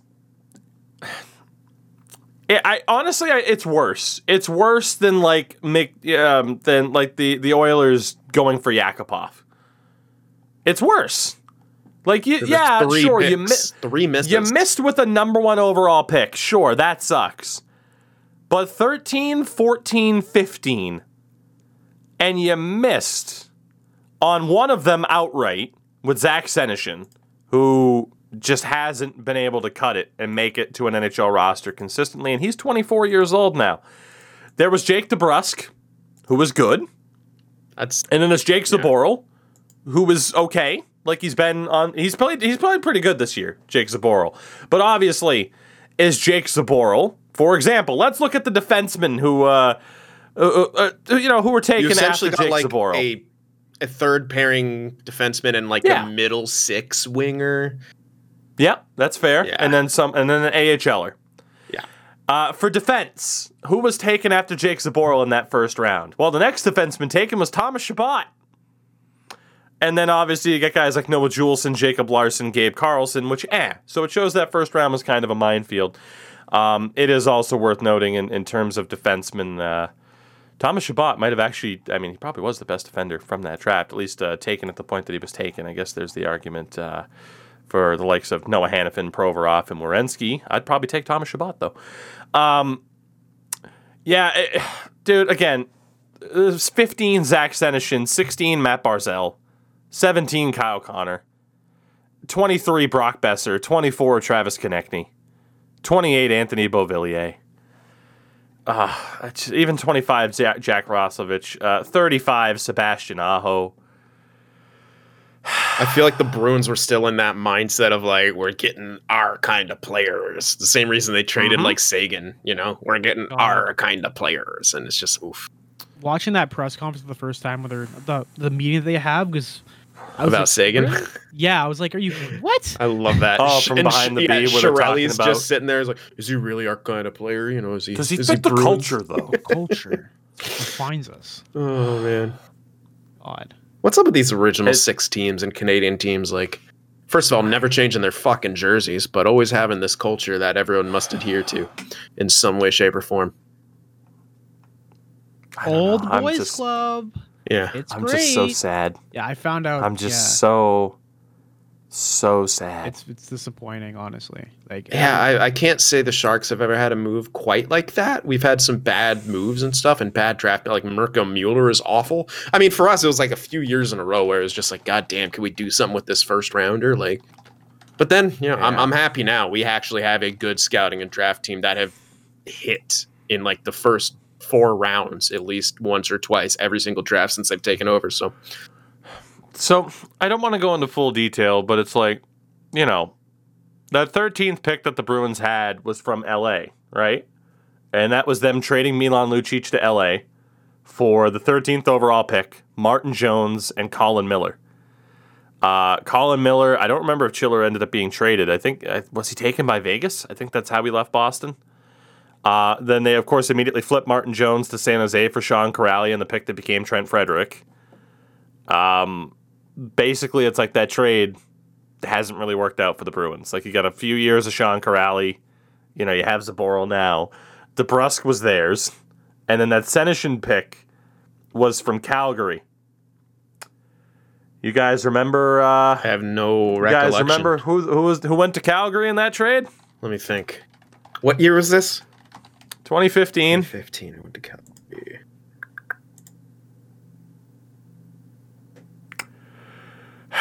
Man, I don't know. Think about how depressed I am right now. You didn't have Markstrom, did you? No, he was. No, no, no. Defenseman. No, why would it be one of the Markstrom? Hamilton brothers. Oh, it was Dougie. Yep. oh, It yes, was. I forgot. Dougie was a Bruins draft pick, wasn't he? Yeah. It was Dougie Hamilton to Calgary for the pick that became Zach Senyshyn and two second rounders that became uh, Jakob Forsbacka Karlsson, who never really cut it at the NHL level, and Jeremy Lauzon, who was just taken by Seattle in their expansion. It is, That's a debacle. for me, the worst fumble in NHL draft history. And I know that I'm biased as a Bruins fan. It is the worst fumble in history. It's pretty. Br- You traded Lucic, which needed to be done, but still, you traded Lucic. You traded Hamilton. Like, yeah, pff, Trading- I mean, obviously, like, oh, hey, Zboril, DeBrusk, Senyshyn, or Dougie fucking Hamilton. Yeah, I'll take Dougie. Thanks. Like, yeah, what is It's- up with teams like feeling like they, they disrespect Dougie? Is it because he's an introvert? Is it because he's soft spoken? It's it's it's crazy to me. He's kind of never like been fully I'm so respected right everywhere he went. Yeah, Dougie fucking fresh. I can't. Uh, you know who I, I keep Dougie forgetting? Like Dougie Fresh was like a, a he was a Bruin. Kessel was drafted by the Bruins, wasn't he too? Like yeah, there's- and they traded Kessel to get Seguin and Hamilton, and then they traded Seguin and Hamilton and got nothing back. For can we talk about that? Yeah. How they fucking fumbled the Seguin and Hamilton trades because they did. I just told you what the Hamilton trade was, and you see how bad that was, and then you remember the Seguin trade, which was. Uh, the, also sending Rich Peverley and Ryan Button to Dallas for Loui Eriksson, Matt Fraser, Joe Morrow, and Reilly Smith none of whom are still Bruins. None of them. You them. had Reilly Smith. Louis hasn't been a They had Bruin for Riley years. Smith, yeah. Reilly Smith, they sent to Florida. I don't even remember what the they sent Reilly Smith to Florida for God rest his soul. Jimmy Hayes, which didn't work either. Fuck. Can we end the show? We still have a lot to talk about, but I want to go. I want to go take a nap. I can't Ugh. believe, like, dude, has there ever been like a trade tree made of that, or like just a? I don't know, but if Steve Dangle hasn't, I'm gonna fucking make it so that I can just exercise this demon that continues to haunt me. oh, all right, let's move on for uh, poor Yeah, hey, let's talk about how Fenway Sports Group might buy the Pittsburgh fucking Penguins. Hey, at least I'll have good hot dogs. Pittsburgh Oh my yellow God, sauce. so- Let's Get go. a Fenway Frank and look at this Terminator Penguin. They need to bring back Oh my that logo, God. by the way. So the Sabres beat the Penguins two to one. The Penguins are five, six, and four on the year. Like they've had injury troubles and COVID troubles. But yeah, like shout out to Dustin Tokarski who beat the Pittsburgh Penguins in 2021. That's God. that's a real thing. I can't stand. But yeah, the Tokarski. news was that Fenway Sports Group, who own the Boston Red Sox, they own Liverpool. Um, they are in talks to potentially buy the Pittsburgh Penguins, who I didn't even realize the Penguins were potentially for sale. Now, Stonks, baby. know, there's- sell at the top. Good on Yeah. you. Good on you, Mario. buy low, sell high. like I could get into Fenway Sports, you know, the reputation of Fenway Sports Group, and it's it's mixed, right? It's mixed. Like for Red Sox fans, I mean, obviously it is predominantly positive. Shocker, four World Series. as long as they're Um, winning. although at times criticized for not spending money when they could have.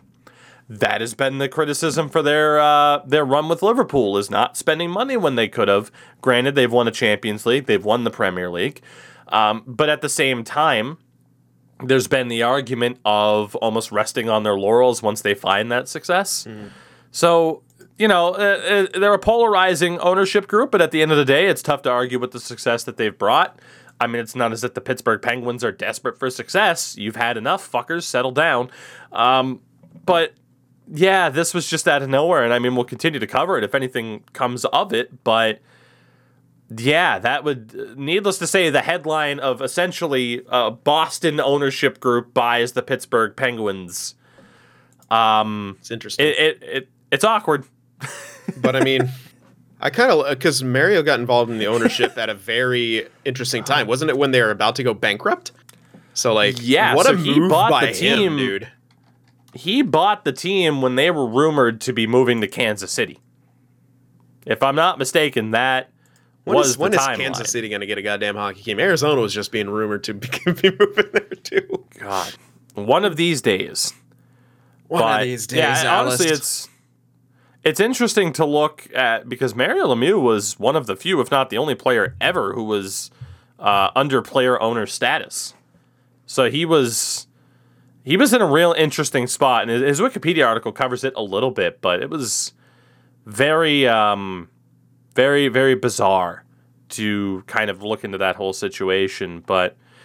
Yeah, no, I mean Mario absolutely saved that team, and you know it's one of those things where it is interesting, right? The idea of him kind of cashing out and maybe doing some other things, I'm whatever just, yeah, he would I'm curious to see what he do. does. It's I, I, I, I know, got just the sorry i was just i'm getting nerd headspace i'm like i gotta dig into the financials how much did he buy Uh-huh. for what's what's the rumored price i can't wait for it all to just to be concluded because of that because and then like yeah what is he gonna do next like he, he's not done I don't, I, I don't think involving himself in sports in some way Yeah, I mean, so Lemieux has had an ownership stake in the team uh, with Lemieux Group LP since September of '99.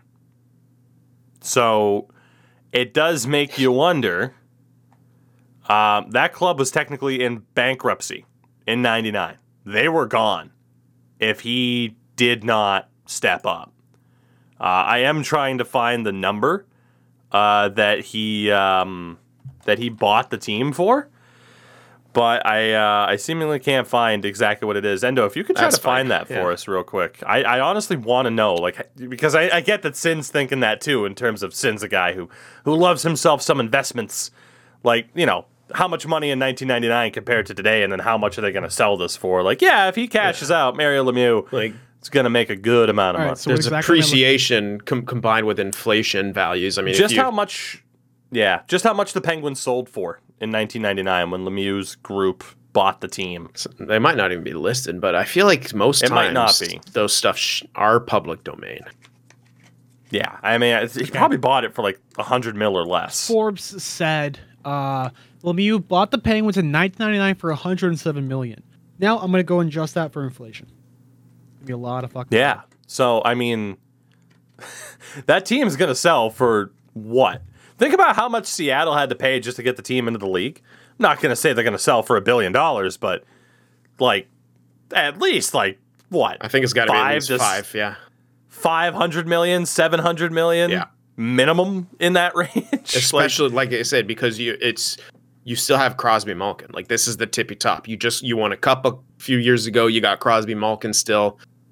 Um, yeah, they're starting to decline. You know, with the playoff issues, but yeah, this is still this is this is the plateau. Like it's probably not going to start going back up. You're gonna like this. So, uh, according to U.S. inflation calculator, because I'm assuming it's in USD because it was it was listed on Forbes.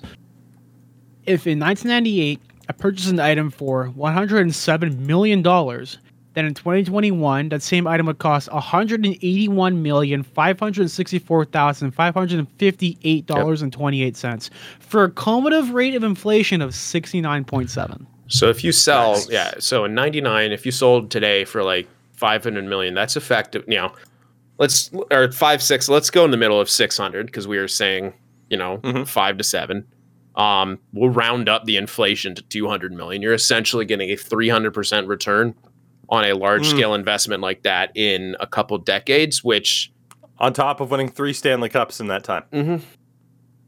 That's and you know you, you honestly don't go into owning hockey teams to make money, but probably during Mm. that time the team was profitable. He probably got some kickback. I mean, they had a sellout streak of Yeah. mm, like 600 some odd games in the regular season, if not more than that. I So- don't want to So downplay it. we'll say he's was probably getting we'll, we'll call him dividends throughout that entire time, and he's gonna make a profit of three hundred uh, percent, which is yeah, that's nothing, no small thing. So that's that. Pro- I think that, uh, that I mean you'll you'll find a lot of stocks that do better than that, but I mean for the long term, maybe not. And on if you look to maybe the next closest comparison, which is perhaps real estate, that sort Hmm. of turnaround is still pretty good. Depends on where you are, I guess. But I mean, fucking hell, that's yeah. Save, saves the team, wins cups, was already a hero forever in Pittsburgh Uh-huh. and will continue to be, and now might potentially cash out and make a fortune. Yeah. So congratulations to the great great great grandchildren of Mario Lemieux. You're already taken care of. Um, the Arizona Coyotes won their second game of the season, their second win in 16 games by beating the St. Louis Blues 3 to 2. Kyle Capobianco scored his first, Barrett Hayton scored his first and second. Scott Wedgewood gets his second win of the season with the Coyotes, the only Coyotes going to get a win this year. Uh, Jordan Kyrou, his seventh, Torey Krug his third for the Blues. Um, yeah, that's embarrassing for St. Louis now, isn't it? It's pretty much what it comes down to. You were the other team alongside the Seattle Kraken to lose to the Saint or to lose to the Arizona Coyotes. So- like that is that's a rough, rough look. The San Jose Sharks beat the Minnesota Wild four to one. Um, highlighted by like Timo Meier getting his sixth, Hertl his seventh, Erik Karlsson his third, Sin's favorite Mario Ferraro got his 2nd Uh, Eriksson Ek scored his sixth for the Wild. Sin, any thoughts about that particular game if it stands out from Tuesday night? Yeah, it was just a very good, complete game played. They were fit. They stood up for each other. There's, you know, it's it was the full lineup kind of being back, and it's obviously they're kind of back against Colorado, but like this is what this is the game that they want to play. This was Sharks hockey that that has been being preached for the last two years. That is finally starting to come to light this year. They play for each other. They defend well, and you know start to have good enough you know scoring to do it. And Timo Meier is quietly having a killer year by the way. Mm. He's above point per game. And that is uh, something that the Sharks haven't had a whole lot of is a forward being above point per game. So, yeah, it's uh, fantastic. Ferraro was sick. Uh, joined the rush. Uh, incredible give and go by between uh, Meier and Couture, and then a beautiful saucer pass over the defenseman's stick and finished off by Ferraro. It was just a good game, and I love the physicality. I loved everyone standing up for one another. And Dumba's hit pissed me off, but it was clean. I did miss that particular highlight. I'll have to. Yeah, he I'll have to look that crushed. Barabanov. I think people are still feeling a little salty about the headshot that uh, Calgary's player put on him. I can't remember who the hell it was. I think ah, Z- Probably Zadorov. No, I think it was Zadorov. Is he there or That's Zaitsev? it's one of those two. Zadorov or Zait? Yeah, it was. Yeah. Um. Anyway, It'd be it, Zadorov it was a fucking Zaitsev, headshot and didn't even get a review. Nothing. You know, the last time uh, a, a uh, player was suspended uh, for offen- uh, an offense committed against the Sharks. 2005. Yeah, tw- seems like it. Yeah, 2016. I mean, it's clean hockey. Yeah, clearly. Biased. Clearly. You know, we There's played no the way in five in, years that- Vegas. Yeah, no. Oh my god. hell. Yep, that's that's one of those really rough stats, huh? Yeah, pisses me off. Um, the Winnipeg Jets beat the Edmonton Oilers five to two. Uh, the Jets moved up to nine three and three on the year, looking very good, despite again a bottom three PK. Apparently, what the fuck? Uh, the Oilers now 11 4 0 on the year. Uh, for the Jets, Ehlers got his fourth, Dubois his ninth, Kyle Connor his twelfth. I can't I can't escape Now, it. it, it's it's it makes me laugh even more now. Like now that I know the context. I in an alternate reality, I have a Kyle Connor Bruins jersey hanging up behind me, if not wearing it at all times. Nice, warm, and cozy. yeah. Fuck. But does he play Bruins Um, hockey, Tugi? Yeah. God, does he fit the culture? fit the culture? Oh man. Okay. Anyway, let's wipe the tears aside. Um, Leon Draisaitl scored his 16th and 17th goals of the season. Uh, Connor McDavid recorded assist on both of them, so McDavid now has a 15 game point streak, which is a career high. Uh, for Draisaitl, this comes from Jason Gregor on Twitter. Draisaitl is the only active NHL player to score 16 goals in his, in his first 15 games. Ovechkin, Matthews, and Pastrnak have all had 15 and 15, but never 16 and 15. Uh, and after review, Draisaitl now has 17 goals and 15. Uh, his 33 points in 15 games is the fifth highest total since 1992. What's McDavid at? His point I don't total. know, but I'm thinking, when do we start talking about how Leon Draisaitl actually carries Connor McDavid? No, um, Oh boy. dude, they're both just so, so stupidly good. My God! And I put out a tweet right on on the Twitters talking about their defense. Because as people know, if you follow what I do, obviously, and I do know that we have some people who are just like, I don't even really know your YouTube stuff, but I found the show and I like it, which is awesome. Um, I put out a tweet talking about the Oilers defense because I'm in the process of roster editing, of course, and I got to Edmonton's defense. And again, I look at the outright stats, I look at analytics and have a formula so that there's no bias whatsoever. And that Oilers defense, I still cannot figure out how they put Nurse, Russell, Keith, Barrie, Koekkoek, Ceci, and shout out to Bouchard is good, but uh, how do you supplement the two best players in the NHL right now with that defense? And System. you know, you asked the question. Connor McDavid has 29 points in 15 games. Leon Draisaitl has 33 in 15. Good God. Draisaitl has 17 goals in 15 games. The next highest, Ovi, Kreider, Kyle Connor with 12. Leon Draisaitl right now is on pace to win the Rocket Richard. He's on pace to win, you know, the, the points Rocks, race. yeah. Like, it's unreal. It is absolutely unreal how good those two are. It's insane. Twenty million I mean, between them. Yeah. Which is McDavid plays underpaid. 22 and a half minutes a night so far. Draisaitl plays 23 minutes a night. So, uh, That is a steal of a contract of a deal. Get those guys for 20 mil? Are you kidding me? I mean, like the yeah. top For- and shout out, shout out as well. Uh, I'm looking at the points. Uh, Ryan Nugent Hopkins is eighth in the league right now with 19 points in 15 games. good for him. Sol- Solid. I mean, three Oilers in the top eight. Um, although you know it's completely off topic, uh, but obviously we could sit here and wax poetic about Draisaitl. The top scorers in the league right now by points: uh, Draisaitl 33, McDavid 29, Ovechkin 26, and then Evgeny Kuznetsov with 21. Again, all the he's got to go. He's got to go. You haven't heard a thing about Evgeny Kuznetsov this year. He has shut the hell up and is just playing hockey, and it's been the best thing for his career. No controversies or anything yet, and quietly is having a fantastic season. And then there's Troy Terry in fifth, also with 21 points. Oh. Ridiculous. Connor with 20, Marchand 19, Nugent Hopkins 19.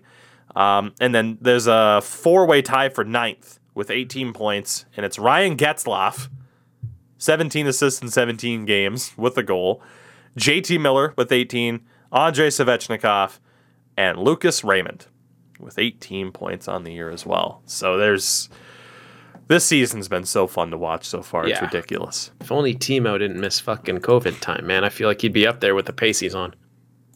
There you go. Definitely. He missed like uh, five hey. games, I think. Well, I can sort it by point per game. Yeah, do that, do that, do that real quick. I just want to see. I want to see if Uh, my Timo Meier is ninth Yeah, in point per yeah. game total. Yep. There you go. Uh, oh my God. So obviously this doesn't really count, but it's it's Draisaitl McDavid, and then third is Drew Doughty because he only played four games Yeah. before he got hurt. Yeah, yeah, yeah. So actually, if I were to filter this by, uh, let's say most guys have played 15 games. Uh, if I filter this by 10 games, right? I feel like that's fair to say someone's played the majority of their their team's games. Meier is sixth in point per game behind Draisaitl, McDavid, Ovechkin, Marchand, and Patrick Kane. He's quietly having a very, very good year in San Jose, which is exactly what he needs and the team needs. Yeah. Uh, the Dallas Stars beat the Detroit Red Wings five to two. Uh, again, the Stars' kind of key players are heating up a little bit. Suter got a goal, Ben Hintz, and two goals for Jason Robertson. Uh, Jake Ottinger got the win in goal. Is it Ottinger? Which, it was yeah, Edinger. I believe so. Okay, fuck.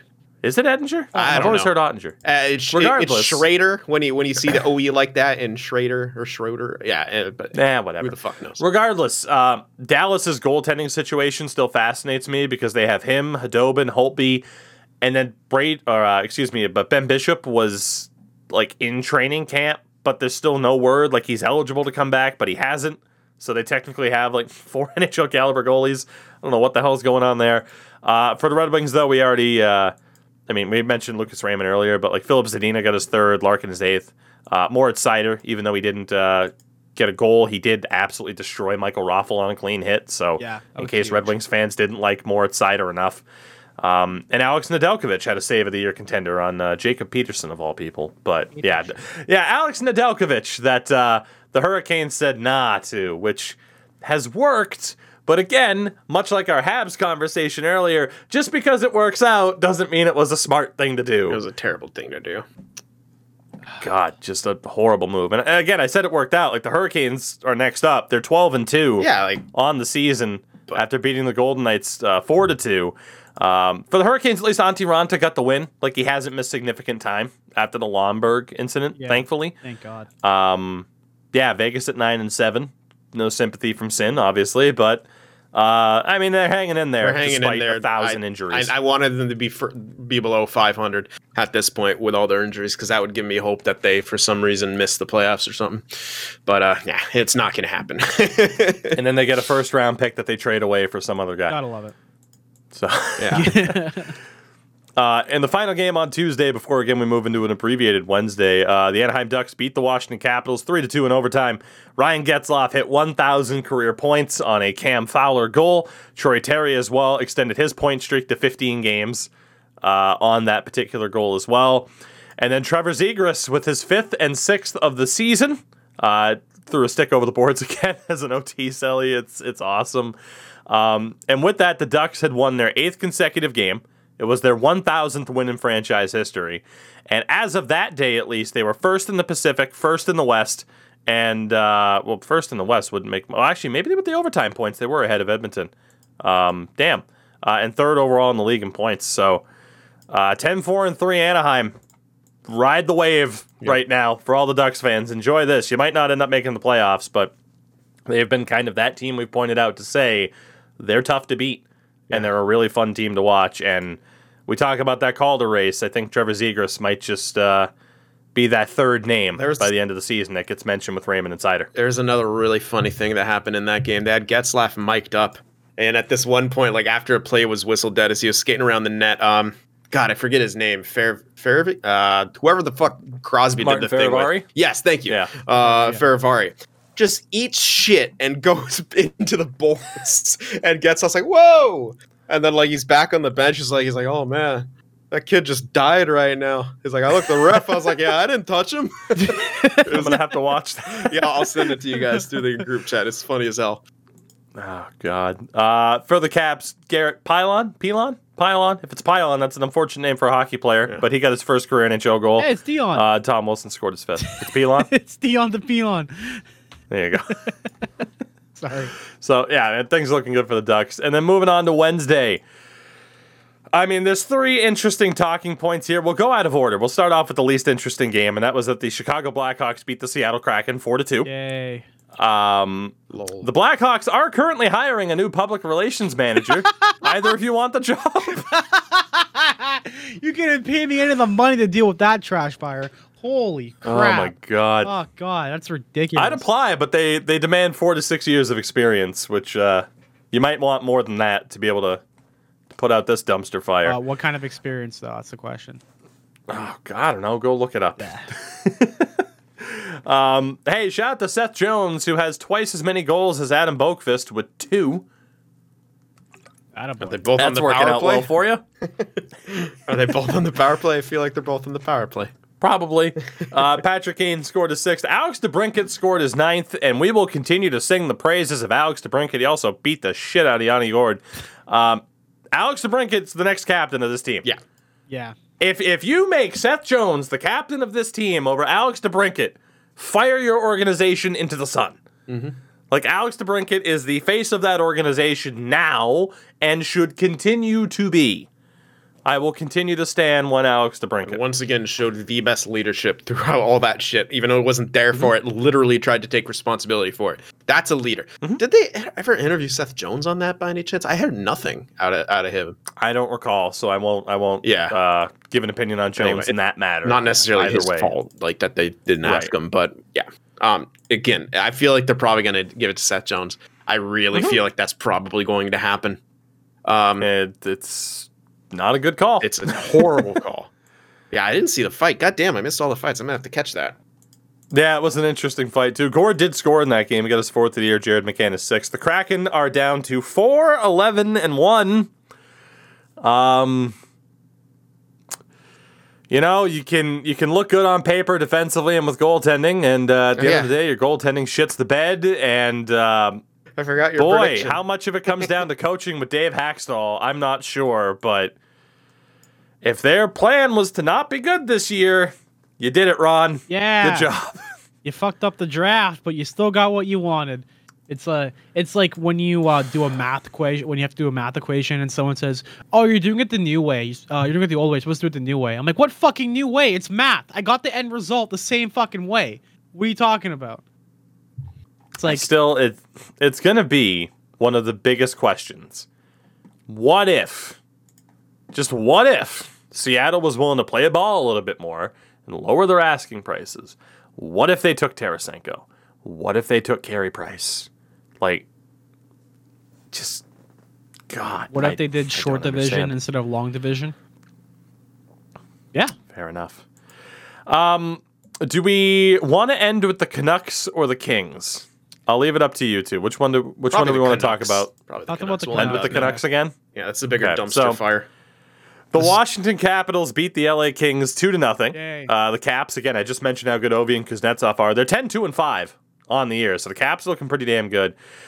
But aside from the fact that like Ilya Samsonov got a shutout, Garnet Hathaway's heating up. He had another two goal game, his fourth and fifth on the year. Uh, there were two things to talk about about the LA Kings. First and foremost, their chromed out buckets, which were hideous Oh yeah, they're just hideous. I like the jerseys that they have because it's Gretzky era, and those are nice. If you had to pick, though, the silver chrome buckets of the Kings or the gold chrome buckets Silver. of the Vegas Golden Knights, I'll do the silver one because it's less bright yeah. and it and it gives me slightly less will uh to to just go outside and step into traffic. Um Yeah, uh crypto.com arena, what the fuck's that about by the way? oh, so you haven't heard? Is Yeah, that, heard is about that the crypt? Staples Center? yes. Let's So, go. I'm gonna make It an has been as NFT of staple- myself pissing on the chrome helmet on the front steps of Crypto.com Arena, and then I'm gonna sell it to some moon. fucking moron for twenty five thousand if I can just convince him that it has value when it doesn't. Yeah, it's it's the piss of Sin for the Win Productions. Noted oh, Twitch God. streamer Sin for the Win. Yeah, once a week Twitch streamer pissing on a bucket. October October 17th of 1999, the Staples Center opened. It has been known as the Staples Center for the entirety of that time. On Christmas Day 2021, after a reported $700 million naming rights deal, it will become the Crypto.com. Uh, I do believe it was the Crypto.com arena. Yes. Who, who so, did it? Some some fucking nerd with a a, With a a JPEG. portfolio Ponzi scheme. with a JPEG. So yeah, so crypto.com uh their Wikipedia is like two mini paragraphs. It was founded 5 years ago in Singapore. Uh, crypto.com is a trademark of blah blah blah, a company incorporated in Malta providing a cryptocurrency cryptocurrency exchange app uh, that currently has over 10 million uh, 10 million users. They uh, also take up sponsorship deals in F1, uh, Serie soccer in Italy, UFC, uh, and with the Montreal Canadiens. So, uh, crypto.com. I get people memeing in it to be like, Malta. we'll call it the crypt and it'll be not so bad. Like, I get the idea of not getting worked up over naming rights. Like, a Oh, lot of people still call the Sky Dome the Sky Dome. people will still call it. just heard sea walking in the building. Motherfucker, we're in LA. Why the hell not? Rolling Oh, 60s, man. bitch. Let's go. Bro, you got Coachella Valley Firehawks. You got fucking the Crypt. If they don't, if they don't play their games in the fucking Crypt, you guys are doing everything wrong completely. I want holograms of Tupac. I want holograms of Snoop Dogg. I want Spider Man on top of the arena going around doing circles. I want everything. I like look, I I am not one to get like super worked up about naming rights of the arenas. Like we'll still meme it to death I'll because it. it's I'm a just horrible, memeing right now, kids. Don't worry. horrible name. But at the end of the day, it's a god awful name. People will still likely call it Staples Center. It's legit I think people have gotten- crypto.com. Like, that's stupid. Yeah. Go all I mean, out. it's so what's worse, crypto.com or jobbing.com arena? Which is what the Coyotes arena was named Joe Bing. uh, for a long That time. was Joe Bing at first. I was like, oh, just jobbing? Oh, okay, cool. Ask no, it's jobbing, as in, hey, Jeeves find yourself a job. Arena. Ask Jeeves Arena. Dated myself horribly. Yeah. with that. Oh, the ICQ arena. Oh. It's coming back. Oh man. Oh God! Why didn't they just Boy, you name thought it my- like Hodel? You thought MySpace was passe. We're gonna name this after Friendster. Should have named it like Shiba Shiba Inu Arena. Just go all out or like Just go, like, lazy Oh my ape or whatever the heck it is. Arena, whatever the fuck. Oh my god. Something ridiculous. Christ, it's it's oh, awful. Oh, man. It's it's What absolutely was one of the awful. ones that was God. renamed? Like, was like, Welcome to it the like- future, though. The metaverse is gonna swallow us. Yeah. What was the Yeah, one? right? It was like just an NBA team had like their own like it's like not like, not like Booster Juice Arena. It was something stupid like Oh, that. it's the it's the KFC Yum Center. nice. What what what team plays there? What in, team? fa- uh, in fairness, I, I don't think a team plays there, but it's in uh, it's in Louisville, Kentucky. Of course, it's a Oh, Uh, that's- so it's like that's where at their basketball team Topical. plays. God, the KFC Yum Center in Louisville, Kentucky. That's cool and topical, at least. Smoothie King Center. That's Yeah, what it's it the is. Smoothie King Center for the the Pelicans too. Nice. That kind Oh, of sounds man. cool. Smoothie. King Center. Oh man. that's Anyway, So yeah, great. shout out to shout out to the crypt. Um, and the final game on Wednesday that we wanted to talk about and to wrap up this podcast, the Colorado Avalanche beat the Vancouver Canucks four to two. Uh, again, another team that's doing okay after the injuries. The Avs at seven five and one, but the Canucks have had one of the worst starts to a season in a long time. They are 5 10 and two. Um, in this particular game, uh, Rantanen scored his sixth, Makar his third, Landeskog also got his sixth. Uh, Nazem Kadri scored his fifth, and then JT Miller immediately shoved him from behind, face first into the goalpost. Uh, I'm shocked Nazem Kadri wasn't suspended Yeah. uh, for getting his own face shoved into the goalpost. Uh, incredibly dirty by JT Miller. Um, but this comes from Sportsnet Stats on Twitter. Uh, Canucks allow the opening goal for the 13th time this season, Out of 17. which is the most in the NHL. Out of 17, Jesus. 13 times they've been scored on first. Um, Conor Garland scored his fourth. Uh, Tucker Poolman, who still should have been suspended, scored his yeah. first. Asterisk. But in the aftermath of this, right? Because this has been the talking point. Uh, ownership essentially, uh, number one, held a meeting with Jim Benning to essentially try to politic their own fan base to be like, hey guys, calm down. And essentially, uh, also requested local media to tone down the negativity surrounding the team. Uh, and I want to give uh, Rick Dhaliwal credit uh, on his show, Donnie and Dolly. Uh, he went in on Canucks ownership, essentially saying, well, how about you give us a product that we can be positive about? We weren't negative when they were going to the Cup in 2011. We weren't negative here and there. Uh, again, I that that's how you know like they are in full meltdown. Yeah. It's not just the fans being like, "Oh my god, can you just do something?" Like get rid of Jim, get rid of Travis Green, do something. It is now ownership essentially saying, guys, calm down. Like, I've, I've talked with Jim Benning. Uh, We, the Aquilinis, we care. I've talked to Jim Benning, and we're trying to, we're, we're working through this to get everything back on track. And the media, they're being way too negative. They got to tone it down. We're going to figure it out. Like, that is full meltdown mode. And That is how you know that situation is rough, is when they're calling out the media for being too negative. they also got boofed.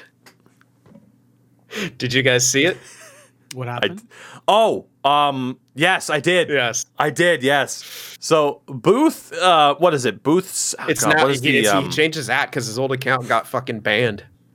yeah, so that's why I don't know the exact. It's I think um, it's Mr. Booth 07 now. oh, Mr. B- Yeah, Mr. B- Yes. What, what, yeah. what do you so, um, for those who don't know this account, it is the greatest troll. It's Mr. Booth underscore seven. Okay. Um, well, at least that was the old one. That was the one that was suspended. Son of a bitch. do? 07. I think is the Um, he is a master troll. Yeah. Just a master. And um, he changed his name to mimic the account of the Canucks owner, at least one of them. I think it was Francesco Aquilini. Uh, and to the point where the owner of the Canucks banned him on Twitter. Yeah.